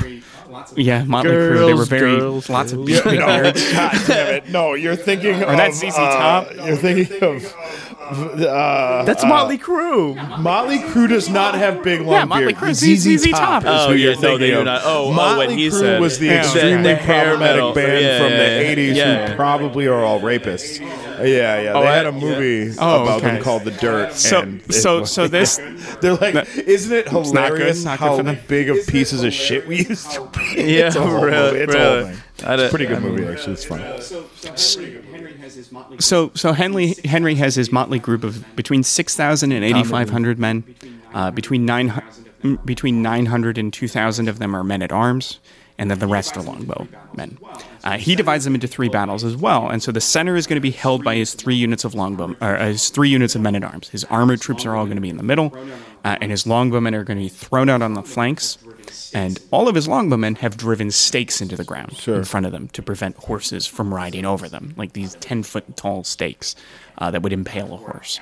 Okay. Question: Uh, to ward off. Where do they get all these details? Yes. These are very specific details about the battlefield. And i- is this like uh, the Um, so- scribes who just so- wrote it down? They're like they did this So and they did this. Yeah, no, uh, there, there's there, no, there's, there's absolutely, that's absolutely it. Because I mean, this Um, is and this is one of the reasons I why, I'm you know, surprised and I'm have not- this much detail. Yeah, and I'm not. Go- I, I'm not going into a huge amount of it, but there are some like conflicting reports of how Henry deployed his army. I'm going with the one that a lot of historians think of, but there are other ways that Henry might have deployed his army. So, a, a archaeologist actually told me one time that Mm-hmm. oh, what I forget the exact day she said, but it was like all writing, like every primary source you read before it was like 1850. yeah, It's essentially Yeah, just it's- it's propaganda. kind of a it's guess. essentially like some no no no, but it's some Or- king or, or even paid you to Yeah. write down what they mm-hmm. did, Right, which right, meant right. that you're writing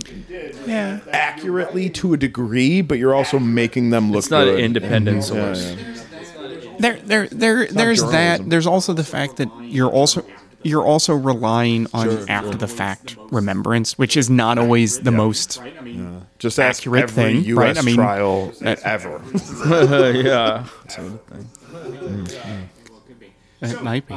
Very well could be. So, uh, the battle, uh, the Battle of Agincourt begins with a sort of odd staring contest across the no man's land of this freshly It's like- tilled field. that- that's- now, the reason, the staring contest between the British and the French was just like right, right, uh huh, right, right, uh huh, just back and forth for hours, just like. What's up, hey, bro? Sacre bleu. Yeah. And it, con- in it. so the French felt no need to actually attack because the English, on the other hand, had to attack or they had to starve. Right, like they, the English are trapped. So the French go, we don't really need to attack. The English do. So Henry, growing impatient, ordered one of his lieutenants to, uh, as a signal, throw his baton in the air. And this was a signal to the army to advance 100 yards. So he has a baton, he throws it in the air, the entire army. Was um, it like? But also, No, it wasn't the point. How many- It wasn't the like point. whirling it in his hands, like throwing it up. Yes. Thanksgiving Day parade has started here. You know, how many batons did he have? Well, I mean, Because you can only go actually 100 know. feet if That's- you only got the one baton, right? It's like baton, Very concerned about baton. so I mean, so I, th- I think we need to think about this in, in two ways. Uh, the first is is that this is probably where like um, if you study European military history in in the more modern period that is from like the 1700s up to the present, uh field marshals have a baton, right? Like that's a that's a thing, a field marshal's baton. Um, which is probably where this comes from. That's the first thing. S- So it's like a symbol of his rank. And second, um, battlefield maneuvers in the No, Middle Ages ca- are can't not be, yeah. complicated because they can't be. So he probably only has the one baton, and everyone probably understands that it can only be done once. Yep, and it, and he's we're going to advance 100 yards, and that's going to be it. And after that, Every it's man for kind of uh, a little bit. Um, so they advance 100 yards, um, and this draws out the French cavalry into a charge. The French cavalry charge charge. off of the flanks. The Le charge. Now, these horsemen received an hail of arrows from the archers on the English flanks. Now, uh, and the French plan starts to fall apart. Now, by 1415, French armor was actually thick enough that only at like a range of 30 to 50 yards No could a Oh, shit, really? I thought it was just kind of like paper. Yeah. yeah. No, no, it wasn't. Like that's the thing. We think it is, but but actual Yeah, yeah. uh, like archaeologists uh, have have shown essentially. Uh, they've done recreations of, of French armor from 1415. What isn't it, it isn't that it's thick. It's that it's they've started to actually use steel, and they've developed steel to the point where it would Right, right, hurt right. if you got hit with an English longbow arrow at a 300 yards. It would hurt, and it would it would push you physically. It would push you in a direction, but it wasn't going to pierce the armor unless it like hit the seams. Now, under 30 yards, under 50 yards, those arrows are going to punch right through your armor. But you have to get really close. Now, the problem is horses aren't armored that way. So as these cavalrymen ride forward, their hor- they're fine. Yeah. Their horses are fucked. Just Okay, like the so cousins. um, the, just like the cousins. Now, so the horses, the horses tear up all of this muddy ground, and they're shot down by English arrows. Now, the the French, uh, the those among the French cavalry who aren't killed retreat, but they don't retreat straight back to the flanks. They retreat back into the center, into the first line of men at arms. They run into their own guys, breaking up the group. Okay, so the dismounted French men at arms now charge forward. So it's just Uh, but they're slowed by the mud. Like And it is. It's a big mud. Agincourt pit. has a lot and this in is the common problem. with uh, Woodstock 99, I think. was there water? Was there enough water? was Uh, it was, did, I don't. How many French noblemen? How many French noblemen died at Woodstock '99? Would Fred Durst? at that Honestly, in both Agincourt and Woodstock, not enough. Not enough. Biscuit jumped out like break some shit tonight. This is Agincourt. So, Papa so the, Roach the French performed at Agincourt, right? All right. probably. Suffocation. So the dismounted So French men at arms. can't get out because of the fucking cavalry. What's And then the Beastie Boys came on. oh, okay. And then the Beastie Boys came on.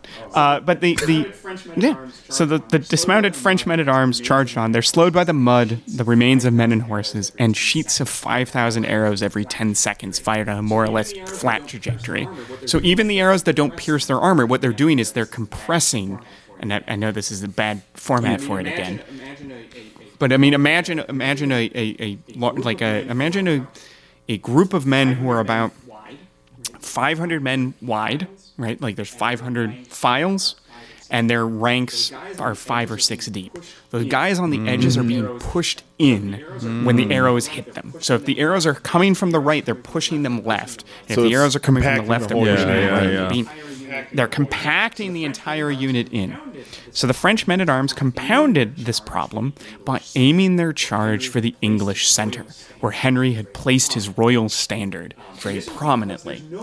Um, and this was because there's no money to be made in slaughtering English longbowmen. Fortunately. But there is a great deal of money to be made in the ransoms of captured English nobles.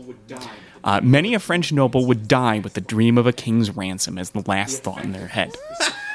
The effect of this is to funnel the French army into this very narrow killing zone where their numbers counted for nothing. The English archers, having exhausted their arrows, they fire all their arrows, right? Uh, long, longbowmen, like the number of arrows. I remember reading this in one of the in, in a book. Like the number of arrows Henry had to bring Yeah, with him is like in the millions because a longbowman could by the time they like the the you know the the idea is that you you fired an arrow and before it hit Yeah, the yeah, ground yeah. you could fire five more. Well, only if you graduated landed Longbowman at his College. That was, which which Yeah, you yeah, yeah. entered at the age of 11 these guys got like literally married, england and uh, then you- canceled football. no, I know I recovered. no they, they they they out no but they outlawed soccer in england because of this. Yeah they outlawed soccer so that you They would soccer do longbow training instead yeah in the 1300s Edward III had to outlaw soccer because people were playing soccer on Sundays instead of training as longbowmen. And so he ca he outlawed soccer so that you had to go train with longbows. One of those things is sort of Yeah. like just this old washed up form of like sportsmanship and the other one is archery. and the other one's soccer. you knew I was going one or the other way with that. That's like World Cup. That's like if they Um, and outlawed so- football in America and made everybody shoot guns. Yeah, and then make exactly, absolutely. That is exactly it. Because is- most of the English there. longbowmen, we're a little bit. yes. So the English archers. Anyway, so so the English archers, uh, having exhausted their arrows, became light infantry, and they struck the French from the flanks and nearly encircled uh, the French men at arms. And so the frec- the second French division comes on, and they're also funneled into this meat grinder. Um, and it's a killing zone where each additional casualty made everything Yeah, worse yeah, because yeah. the body just falls, right? And so now you're fighting over Tripping them. on them, falling and down, Henry's in the yeah, middle of- getting covered by Yeah, other people who tripped Exactly. you. Sounds like a metal song. Exactly. If, And- if you've Yeah. if you've ever seen Game of Thrones, I think one of the most accurate battle scenes Yeah. in the whole the show, bastard, the brother bastard. Battle of the Bastards. Battle of the Bastards, which is based, which is which is a that that Yeah. the, the the scene in that o- where there's the than the body getting stacked saved really by high. cavalry, is- it's but but the thing is, is that that number, that height, uh, there there are reports of Agincourt that say that. Most modern historians are like, that's not possible. Like the Yeah, yeah, number of people who would have to die to, to create mounds that are that tall is is ridiculous. But it is mm. it did impede the French. It doesn't Yeah. need to be ten yeah, feet it, high. it can be two feet high. impede- You're in full right, armor. Especially, exactly. If you're wearing if you're wearing seventy pounds, and even and, and even with that, like one of the the French marshal, either the marshal or the constable, one of the two French commanders, uh, would routinely. Uh, jump onto his horse from the prone position in full armor to show that he could do it. Like he could go from being on his back to being on his Okay, yeah, horse quickly. He could jump up in full armor. Did and he was in his all like the time 50s. for women at the bar, and they'd be like, "Great, mm-hmm. he's doing it again. Mm-hmm. Oh, It's like you're on his- your his- horse. his parlor Ooh." yeah, you're like, you like that, baby? You like but that? And they're like, all- I guess. Jesus, I don't care. all all of this is to say is that like armored soldiers could move around and fight, but I mean, imagine if there's a two foot tall in- obstruction in front of you. Yeah, I'm it's wearing hard no to armor, walk and I don't over. want to do that at all. Yeah. Yeah, it sounds terrible. So Henry's in the middle of all of this, right? He's in the middle of all of this fighting, um, and, and and even received a blow to his head, which dented the the helmet, the crown in his helmet that I was telling you about earlier. So like his helmet is dented, um, and at one point he stood over and guarded the body of his brother. The uh, the Duke of Gloucester is stunned at one point. Like he takes a blow that knocks him down, and Henry for stands two- over his for body. and 2d6 keeps the- rounds. You know the frogs. yeah, for- yeah, for two d Oh, six yeah, yeah, rounds. think it's Two- two D probably four. two d Right. It is a stun. He's the king. Um, yeah. Uh, and the battle lasted three hours, during which the third French division, that mounted division I told you about, uh, was never committed. They never did anything. Uh, it was the greatest English victory since the days of Cressy and Poitiers, 50 years before. Uh, there's one final act to this drama, though the war crime. So during the Middle Ages, knights and men at arms tried really Yeah, hard yeah, 'cause not you were worth to kill money. one another. Uh, Exactly. The reason being that taking someone prisoner, you could ransom them back to their family for large sums of money. Um, now, this is how most European nobles made their living in the 14th and 15th centuries. You went to war for the purpose of ransoming Yeah, back they literally other own soldiers. like 500 acres, and they're like, "How can I make money? Better go kidnap people for money." Like, it was like yeah, yeah. You couldn't Ins- like, instead of raise farming. Like a, like a perverted, like human trafficking Yeah, system. yeah. What? You never played Minecraft? You can fucking work this land. Yeah. You can get something out of you know. El- elite just make human a mob grinder. Yeah. Fucking No, crazy. that- Yeah, that, that that wasn't that wasn't the way they did it, and and and so this is again the reason why uh, this is why jousting was such a big thing. Uh, you know, if you knocked a man off his horse, you got his horse, and he had to and his Yeah. armor, Really? and he had to buy it back from you. yeah, um, and and for instance, uh, King Jean, King John of France, was captured at the Battle of Cressy in the 1340s, 1350s. His ransom, a king's ransom, There's a reason is there's a turn of huge phrase sum of for money. it. Yeah, yeah. Yeah, you paid a king's ransom, and the, and actually the term doesn't come from King Jean. Uh, it comes from King Richard I being captured, uh, returning home from the Third Crusade by a member of the Holy Roman Empire. He, uh, his uh, mother and brother bankrupted England, paying the king's ransom. Uh, uh, you know, paying Like a Lannister always pays huge sum of money. Now the king's Exactly. ransom has more And to do so- with making sure that your younger brother doesn't get exposed for his crimes on a weird island in the Caribbean.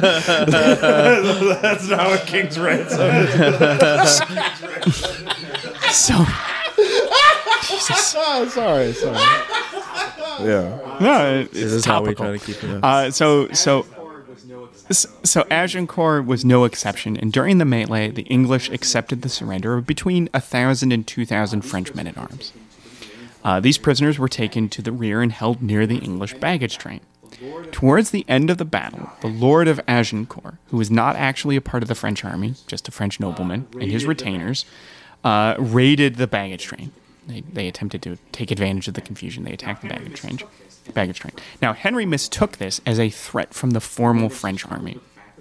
And when this was coupled with the fact that the French still had their reserve force, the mounted Okay, wait, wait, wait. third Let's, division, let's he pause. could see Let's it. pause. So, Yeah, the French and the British, Mm-hmm. like, like, like armies that represent the actual nations or whatever, yes. have a battle. Yes, are on the field. Meanwhile, the fucking Count of Agincourt is just chilling.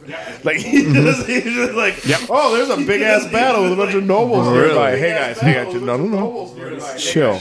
We're gonna hang We're gonna steal in their those shit. fucking trees over there. And then as soon as Mm-hmm. as soon as the English grab a bunch of valuable stuff, we're gonna roll in. We're gonna take it, and we're gonna like. So they were they were doing fucking Ocean's Eleven on Agincourt, basically. Like Basically, yeah. They were they were they, they planned a they planned a heist. Son of a bitch, I'm in. God damn it, I'm in. Yeah. so I'm in. so now Henry so Henry mistakes this threat as a threat from the formal French army. And when coupled with the fact that the French reserve force, that, that mounted force is still ready, and that the English men at arms are exhausted, and that the archers are without arrows, Henry believed that his army was in the gravest of danger. This brought Henry to the conclusion that he must break all of the established rules of war. He ordered the massacre of his prisoners. Now, the initial order was given to the English men at arms. They who refused to carry it out.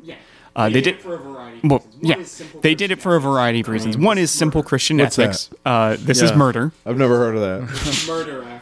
This is Murder, this is murder. murder Adam- after all. Adam, as a Jewish person, is like Christian ethics. That's a lot like military intelligence. Oh, you're gonna serve me some jumbo shrimp? So, second is the, the code of chivalry. Uh, meant that while it was the height of honor to stab a man to death in the mud of battle, uh, and in the in the mud of, in- during battle, it was the depth of shame to bash his head in after he had surrendered. Right. Um, and finally, the financial implications, as you were mentioning, Kunin. Um, if these great men carried out the order, they would see fortunes of ransom money drain onto the soil of France. Um, thus, it was that Henry turned to the archers. Wait, he, di- he didn't want the money? They brook no such hesitation.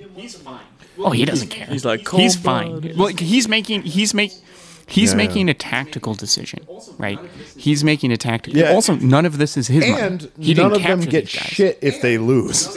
Right, right. So he's basically saying, all right, do we get? that's how- do we risk losing the whole battle for like a marginal increase in the average man at arms ransom? Because I thought he was broke. He is He's- broke, but, he's- but he yeah, also he's like he'll English find king. money. He'll Yeah, find the money. yeah, Which yeah, yeah. He'll, he'll, English- he'll, English he'll king find the, he'll find the money. He'll- it's like he'll find a fucking way. English king is a lot like Federal Reserve broke, where it's like, well, just print some, Yeah, print yeah, yeah. some. This will work two or three times until I have a huge Yeah. financial crisis So- and my kid so goes they- hungry. And, all right.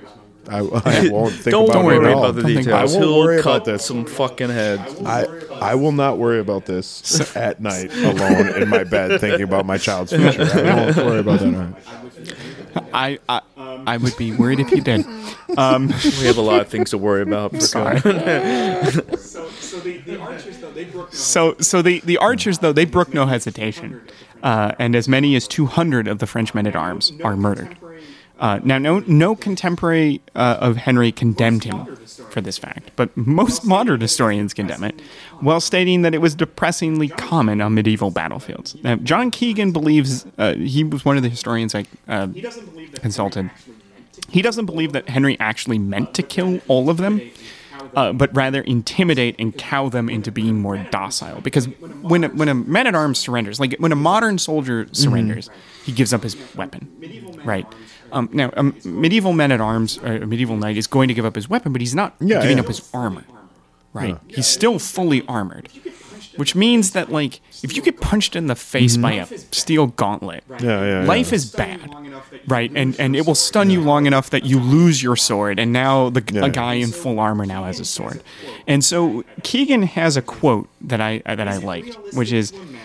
Is it realistic to imagine, however, that these proud and warlike men passively awaiting the arrival of a gang of their social inferiors to do them to death standing like groups of cattle in, or like doing them to death in, in uh, like cattle in groups of 10 like basically keegan goes do we really imagine that french noblemen waited patiently as english longbowmen a bunch of dirt farmers came to like stab them in the eye Yeah, yeah. because they're all wearing armor so they'd have to be stabbed through the Yeah, eye or, down like, through the neck or through the head with a greave or whatever.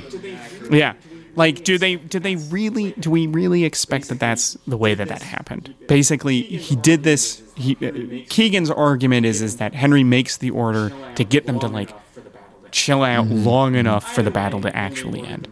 Either way, Henry ordered the murder of prisoners, which is a war Why? crime. But if they're French Doesn't matter. noblemen, do they count as people? so.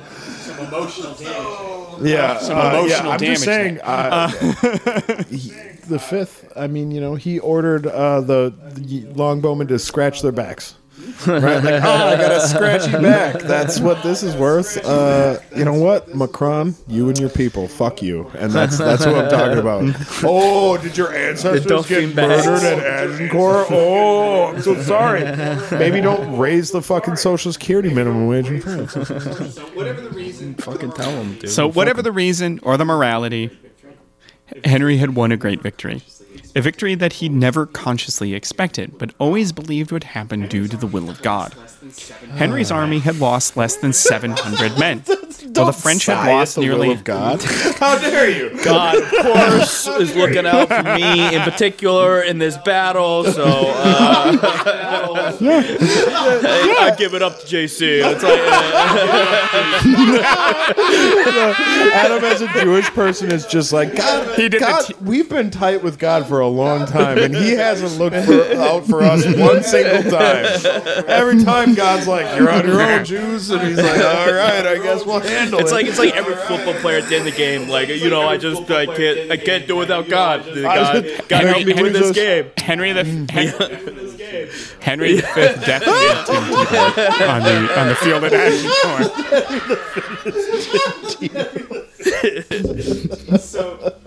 Do they have the same So- amount of CTE? Because it's a lot. oh, I mean, Yes, yeah. yes. So much CTE. so much. Um, so Henry had lost less than 700 men, while the French had lost nearly 6,000 dead and another 1,000 to 2,000 as prisoners.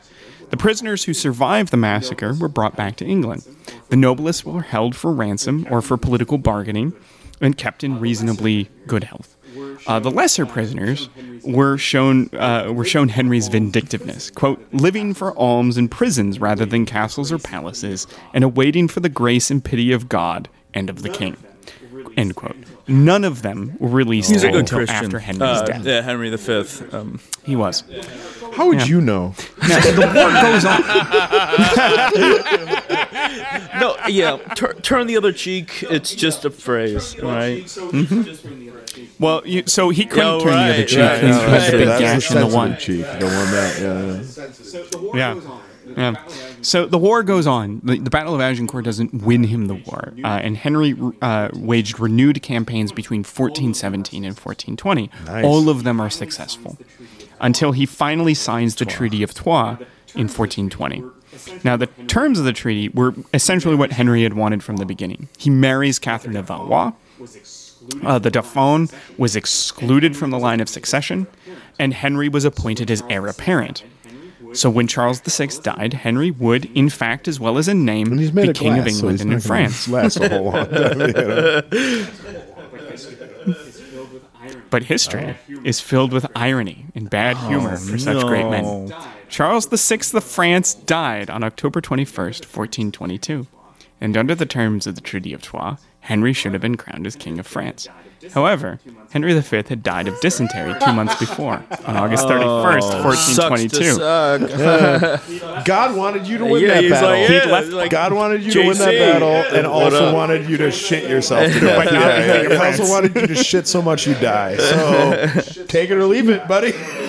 Well, uh, it's a shitty way to die. Um, it's a shitty way. That is. yeah, no, I'm no. sure no one's ever heard I that just joke did that. before. I, I literally you're the first person. You're the There's first one person, person who never heard that dysentery joke. of shit joke. Henry the Henry V. he he left behind a widowed Catherine of Valois and a nine-month-old son, Henry VI. with Catherine of Valois. With Catherine. Damn. So Wait, I thought so you said had one- he was not interested in the flesh.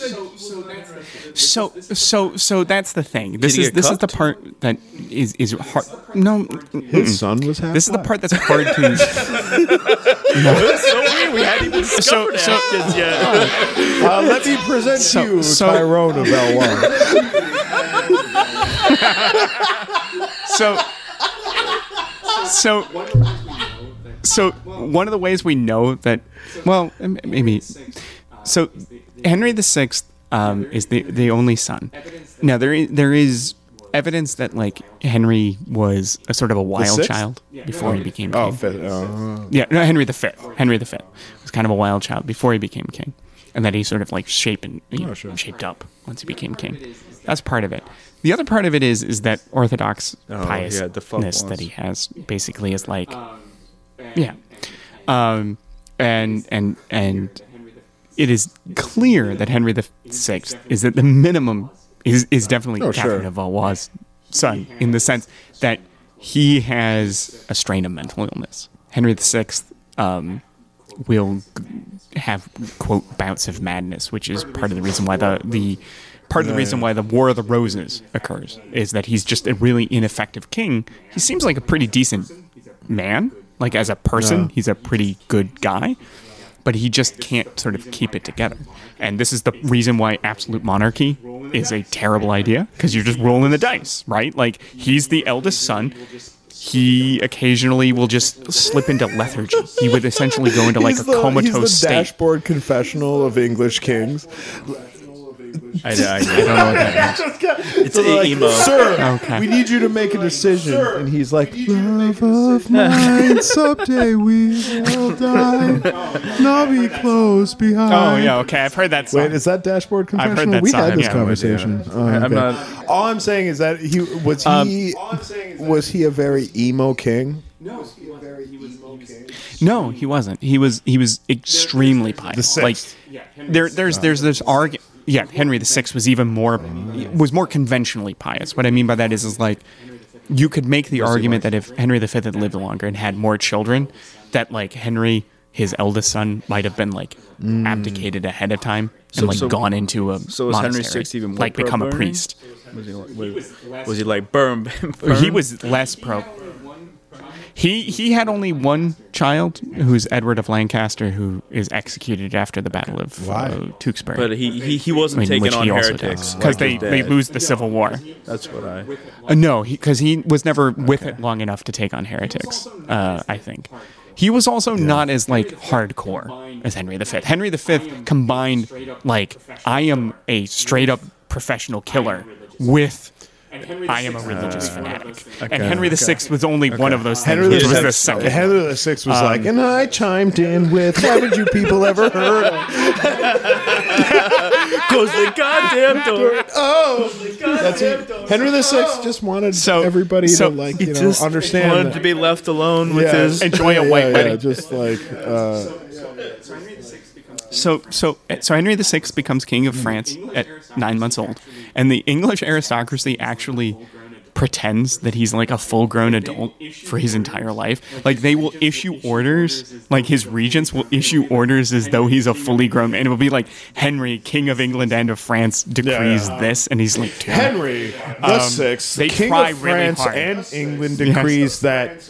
Here, let me let me let me read the. Num nums in the morning. Let me read this. I don't need that. I can do it myself. I can do it myself. No, no, da da. I hate you. I can do it myself.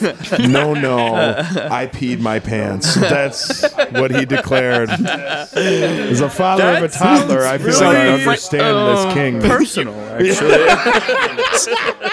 No, no, da da. I hate you. Mama only. Mama only. I hope you die. Mama only. I love you.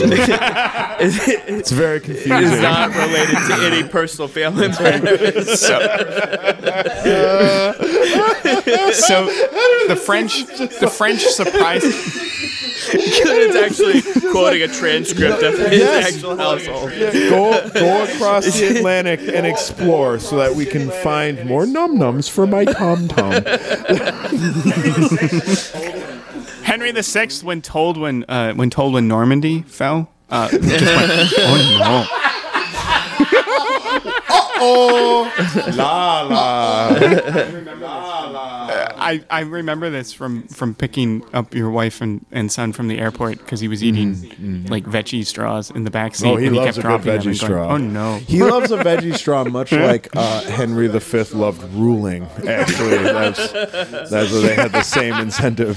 so i i interest, interestingly enough, the French never recognize Henry VI as their king, uh, and the, the, the, the war goes on for another thirty years, and the uh, English eventually lose the, uh, the thirty lose, years or, or the thought it was hundred like a years war. standoff? I guess the French. No, no, because the I mean the French. They get, like, so the French back, eventually push the. But they do. The the only by the end of the Hundred Years' War, the only piece of France in English hands is the city of Calais, which will uh, remain English until like the 1580s, when the French finally take Calais from the English. Uh, and the the kings of England don't give up the title King of France until George III, when they make a treaty with the French Republic in 1803. And in that in that treaty, George III gives up the title King of France. Listen, the people of your country have been ruling for a while in what you call a republic. Uh, so yeah, sure, I'm not the king of France anymore. You're ruled by the people. Uh, Also, George III by Oh, yeah, 1803 yeah, is yeah, yeah, Looney yeah, Tunes. So he probably didn't say that. Um, but the, That's all, folks. He did have syphilis. Oh. Ha- George III did have syphilis. Interesting. Um, Ironically, but- or, you got uh, it from but a the- French lady. Uh, no, apparently, I think honestly, in in I don't I don't like yeah, George III as a as a good not. Fuck 'em. American. I don't like George III, but I don't think he got it from banging. I think he got it from his dad. Like can the inherit- inherit inherited syphilis. syphilis. Yeah, you can. It can be genetically inherited because, like, from all accounts, he was actually very loyal to his wife. They had a very loving relationship. so syphilis. He just is- That's a syphilis. less fun um, reason to get syphilis. I- Yeah, um, yeah, I yeah. wish you wouldn't tell us that. Born So we could, syphilis. Yeah, yeah, yeah. Uh, he didn't so that fuck we once could before he had continue syphilis. to Now, make our jokes. Um, I wish Now, you would not Catherine- let the truth get in the way of a good Yeah, joke. yeah, yeah. How dare you? No, the weird thing with syphilis too is, from what what I understand, um, having had it about three or four times. I've never had. Yeah, God for Dominican penicillin. Republic's one hell of a place. I was I was married in the Peace Corps at the time. I was happily married, very loyal. Thank God for thank God for the, penicillin. the weirdest thing about syphilis pre penicillin is that you could get it right and it would like kind of show you would get like sores right like early on and then it would just disappear and you wouldn't have you could not have it for like 30 fucking years like it'd be and go then all of a sudden- but if it, it it sometimes it wouldn't come back and sometimes it would right and if it didn't come back way to go you still have to like live your life But if it came might back, come like back Looney Tunes. yeah, yeah. If you came back, you would you'd go full fucking uh, what's the German philosopher Nietzsche? You'd go full fucking Nietzsche.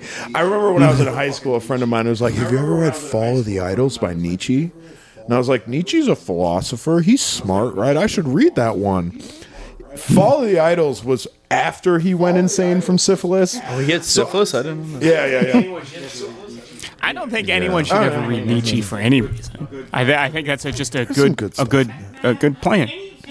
Uh, nah, any, any, I'm, I'm, I have a problem with any philosopher who's like, is life really worth continuing in any variety? Like that, I have that- a problem have with a any problem with philosopher who doesn't at least try to address that. like any philosopher is just like, no, no, no. Clearly, life is worth living. You're like, you haven't been doing philosophy that long. like, you haven't thought that hard about this. Clearly, I just, I just know that I Fall of the Idols and the Antichrist were Nietzsche's two books that he wrote after he was He wrote full post-syphilis. syphilis at this Yeah. point in time. I read it as a 17 year old hippie, being like, Am I an idiot? None of this makes sense. Like this all seems like just beneath. Yeah. come, come to find Yeah, out, yeah, you're yeah, just reading the turns out. rantings of a madman. Now, now Catherine of good. Valois will get remarried because because she her husband dies. She'll remarry a man named Owen Tudor. Of the Um, her Tudors, grandson Tudors? is Henry Oh. the Is that where the Tudors come from? Yes, her grandson. Yeah, her grandson is Henry the 7th Her great grandson is Henry guy. the Eighth. That was a fun one. Um, and that is how that is how the but that's how the Tudors justify their claim to the throne. They don't actually have any English royal blood in them. They don't.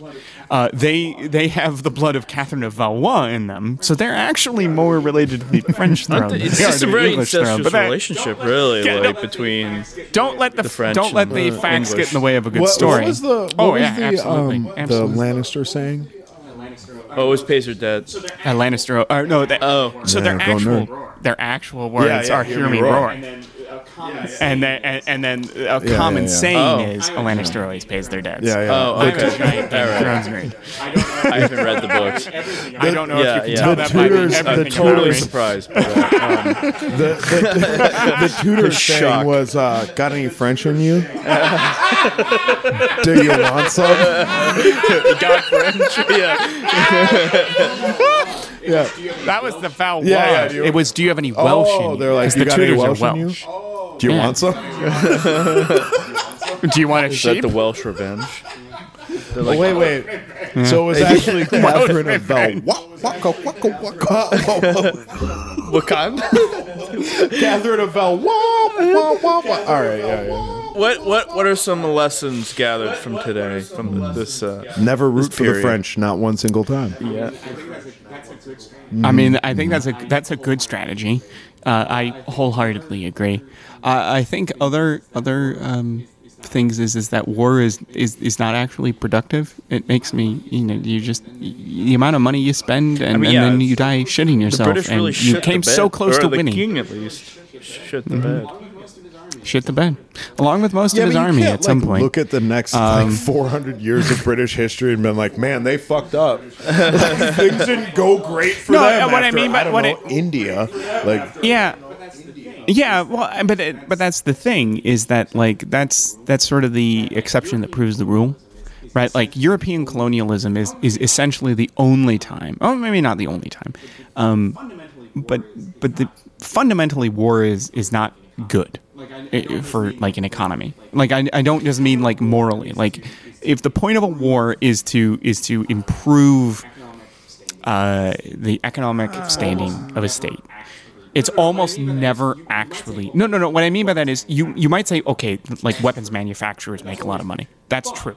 That's always been true. But for instance, like the Romans, to use them as an example, the Romans uh, very much believed like oh we have to keep conquering people so we can like Yeah, yeah. enslave people and Kind of sell them perverse I mean, slavery and we that- make lots of that's- money. That kind of But- yeah, kept the But but occasionally, occasionally that works. The problem is, is that that's a really bad bet. Like that is betting on roulette and not betting on black, but betting on like a particular number. Because if you win, sure. If you win, sure, you make lots of money. If you lose, all of that is gone. Right? Like the cost of a medieval knight's armor and and and horse in modern dollars is like somewhere between sixty and eighty thousand dollars. Each one of them costs sixty to eighty thousand dollars, and it takes you to train a knight. You become a page at like eight. You become a squire at like twelve or thirteen. You're knighted Really? between fourteen and sixteen. Yeah. So front to end, it takes six to eight years to become a knight. by modern standards, the, the, like the reason why like the They French essentially during the all had Napoleonic or special not forces Napoleonic- levels of like training behind them. Yeah, yeah. training. Yeah, absolutely. And and so that means that when you kill them, they're not replaceable, right? Um, which is one of the reasons why, like, when the French fight their Revolutionary Wars in the 1790s, and they introduce levée en masse, and they just start drafting every Tom, Dick, and Harry into the army. the reason that Dick and works, Eddie. Like I mean, yeah, yeah. every every every Jean, Edouard, and Jacques. Um, but anyway, but what the reason that worked, the reason that was a good idea was the fact that the military technology just sort of matched up to the fact that Yeah, yeah. anybody could do it. Like you could train why all anyone the to shoot a musket. I mean, in the Middle Ages, people don't generally people don't know this. They're like, "Oh yes, feudalism. The lords ruled and the peasants were happy or whatever." Like, no, there were so many fucking No, peasant uprisings, revolts. There were peasant revolts after peasant revolts Yeah, yeah. after peasant revolts in literally every single feudalistic country, from Russia to Germany So to I, England. I, I don't, I don't, I don't know who you're talking to that says that Ah, feudalism MTV, MTV. MTV. I've Uh, never yeah. met that person. yeah, MTV did a documentary, and they're like, "No, no, Did no." they? But like those What are you kings weren't talking taking about? a rationalist approach to war. No, no. They were like, "Get me Oh, my they fucking weren't. They land. I absolutely owe. weren't. I, I deserve this shit, yeah, and everybody else is gonna get behind me So for I, it." I'm not. I'm not Oh, making that's- the that's argument true. that You're- the average It- it's person about it's thinks. about Mm-hmm. self-aggrand. It's a self-aggrandizing act. That that's true. That's absolutely true. Which is one of the reasons why, again, when I was teaching civics, and my students would ask me, "What's the worst form of government?" Without Yeah, hesitation, yeah. I'd say absolute monarchy. Again, the idea that you're that you're like your parents banged Mm-hmm. and you were the first one out, and therefore you get absolute power at It's whatever point your parents roll. die. It is because, for instance, Mm-hmm. you know Nicholas II of, of Russia, the last czar of Russia. His dad is Alexander III. And Alexander III goes, "I'm not going to introduce my son to statecraft. I'm not going to like bring him into government until he's 30." right? Alexander III dies when Nicholas. Alexander III dies Yeah, when yeah. Nicholas II Interestingly, is like 30 26. was the first so year Nicholas that Nicholas, has uh, no the first uh, masturbated. So it was, it's a weird thing about his personality. So, but the point, but the point, but the point being, more realistically, like you now had an a- the most absolute ruler in Europe has zero concept of what's going on, whereas, like for instance, Elizabeth II, right of, of, of Britain, for whatever like criticisms one might have of the of the British monarchy, Sure. which are I think pretty valid in, in many cases, like Elizabeth II is probably the best example mm-hmm. of a hereditary monarch. This is a If woman who took her job like, very very accept no, seriously. no, but they rolled good on the hereditary monarch dice, It- it- which it- means that they, they get did- they- 50 they did. years It- of. They're they're they're the good They got- monarchs. they- I mean, No, no, but and but and and that's and and and, and Lax, that's exactly it. Like you have to assume that, but like what I mean by that is is that this was a person who took her duties very seriously, and like really wanted to do a good job, which also meant that like she didn't quote unquote enjoy herself, right? Like she mean, didn't. she but I flicked think her those, bean that at by times. that point, the monarchy was pretty chastened by democracy. Like they, they, they, they couldn't. Oh, that- like they were and that's a true, too. figurehead at best. And Yeah, no, that, that's year did true. she, that's uh, absolutely reign? true. But I, Mm, from like the somewhere in the early to mid fifties until you know, Oh, last the year. la- I thought you meant Elizabeth the first. Like, no, no, no, no. I'm talking about Elizabeth II. Um, They'd and- actually but, but even if you go back, like, so things got better for her. the glass dildo. yeah, she made a lot of but rational if you- but if you think post- about- or- like or, post orgasm, she's like, "Ah, maybe we should let the Ghanaians be their own country. but it, but in all. But in all, in all, seriousness, if we go back to like the episode we did on, on Roman emperors, like one of the emperors that most historians go, "This is a good emperor," is Marcus Aurelius, and and Kunin, you were like, he had a shitty life. He basically spent his entire life on a, on one long military campaign. Um, but like that was what you were supposed to do. Like he was doing the, the job, which meant that if he was doing the job, the average Roman citizen had a better life than if they weren't doing the job. Like if, if, if the options are emperor who takes the job seriously and thus has a shitty life, or emperor who doesn't take Yeah, the yeah. job seriously and has an Yeah, awesome but very short life because he's real, murdered. A real Motley crew kind of The life. You know what I mean? the peasant, the peasant, the peasant does better under the first Uh, like the than he does not under doing the second. that well either way. No, no, eh, the peasant isn't doing. Yeah, better. they're I'm not saying getting their better. head chopped I didn't say off, great. I like- said better. I mean, Starving is better than head Yes! chopped off. Like that's, that's pretty clear. or or or or or even like, for instance, you might say, you know, not starving, but not. Peasants um, been doing well. No, no, no. Like what I mean by that is, is that like No, no, no, no. Like what I mean by that is, is that like for instance, it, you you can make the argument that like, oh, if an authoritarian regime does well, like there's enough food, but you can't be engaged in the political process. Like there's, It's a these lot like people China. don't have any It's a lot like political modern freedom. China, where it's like, like, it- they're like, hey, let's or- or- or the. Soviet Union. like whatever regime there is.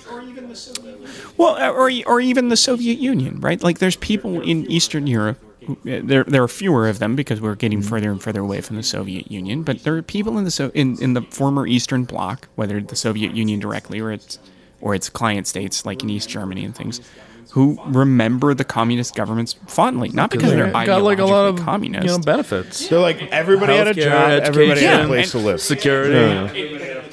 Exactly. Now, it, but at the, but they also understood that that what came with that Yeah, was yeah, yeah. an overbearing police state that would conscript young men into the Listen army for no calls. apparent reason. And so we and so we can imagine a Roman farmer, a Roman peasant, having the same Yeah, yeah. view towards Marcus Aurelius. Right? Yes, he's conscripted my sons into the army. Yes, there is some arbitrary arrests. But you know what Marcus Aurelius has done a really good job of is keep the barbarians on that side of the a Danube, that side of the Rhine. because because ah, Donald difference Trump, is- the modern Marcus Aurelius. I can't wait until he comes out with But the his, with his Trumpian book on His Stoic meditations. philosophy. the difference but the difference being but the difference being that like there's a difference between immigration and barbarian invasion. Right? Like that According is a you, different. I'm just. kidding. I want to be very clear with our listeners. I don't believe it. No, no, no. Not one Yeah, single but, like, Nicaraguan you know, has if- ever tried to cut my fucking head off with an axe. Every single German tried exactly. to do that to every single Roman. The whole time. every Roman. Say what you want about like the Romans Just, being it was just the assholes. time. Uh, oh, the Romans was just- enslaved it was just the fashion. Oh, you mean they enslaved the people who wanted to cut their balls off and their heads off and then enslave their children? Oh, they enslaved people who wanted to enslave slave them? or be enslaved, you Yeah, know? yeah, yeah.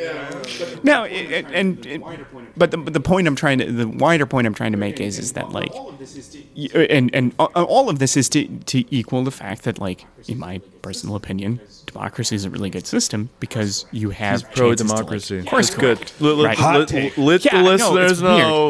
Let the record show. Yeah, it's just weird. I'm just gonna go. I'm gonna go hard in the paint here for checks and balances, separation He's of powers, and free and fair trailblazing here. elections. Uh, you know, as somebody who supports Uh, the uh, uh, uh, the fuck, I'm forgetting what it is. The um, not The proletariat? so the proletariat, but No? the um, so the proletariat. But oh, what did Lenin call it? The it was the dictatorship of the proletariat. As someone who thinks that the proletariat, as a unified voice and mind, who always agrees on the same things, always through the Communist Party, Communist and Party. Lenin specifically. He might be dead and in a weird fucking tomb in Moscow, but we're gonna listen to him anyway. We're like, what do you think about this? And he'll be like, dress up as a woman and get, get into Finland. Chat GPT. Lenin's like, Chat GPT. Do you know what won't have a stroke? Chat GPT. yes. uh, Do you know what won't give all the power to Stalin on excellence right before he dies? Chat GPT. like all the, yeah, all the power to the chat GPT. Hang on, let me ask Chat GPT a question. Uh, uh, why doesn't everyone? Why is why, why is dark humor like food? What do you say, ChatGPT? Oh, because not everyone gets it. Oh no. Oh no. You know what I'm talking about. It's Chat GPT. Uh, can, can you can you can you can you give for me workers. Hang on, let Paradise. me just look through the gulag. GPT.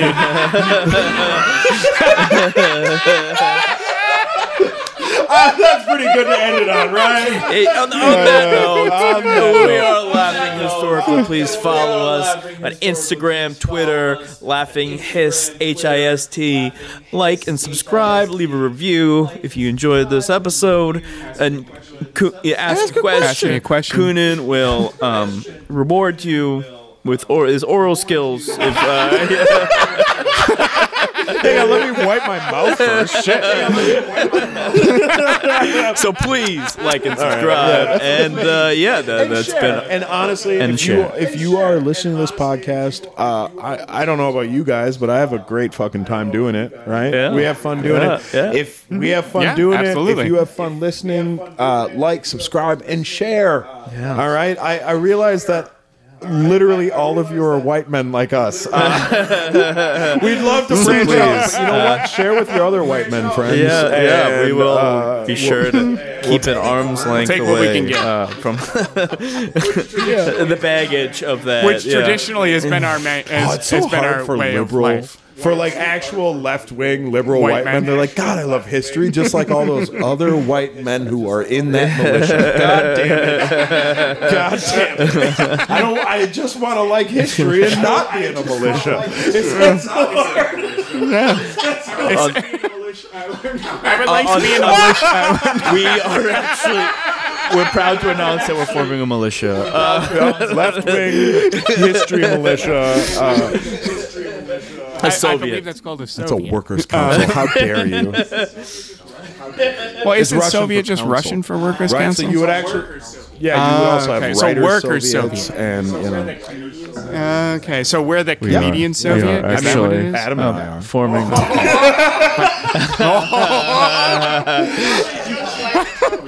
How we are do I have to actually storming I'm in the your Bastille. in your comedian Soviet. I don't know. Which revolution are you in? I'm in all revolutions. I'm bringing it back to revolution. Something never nobody around or should We- Nixon we are is that very I believe in revolution. we are very anachronistic here, uh, laughing historically, and that's been our show. Thank you.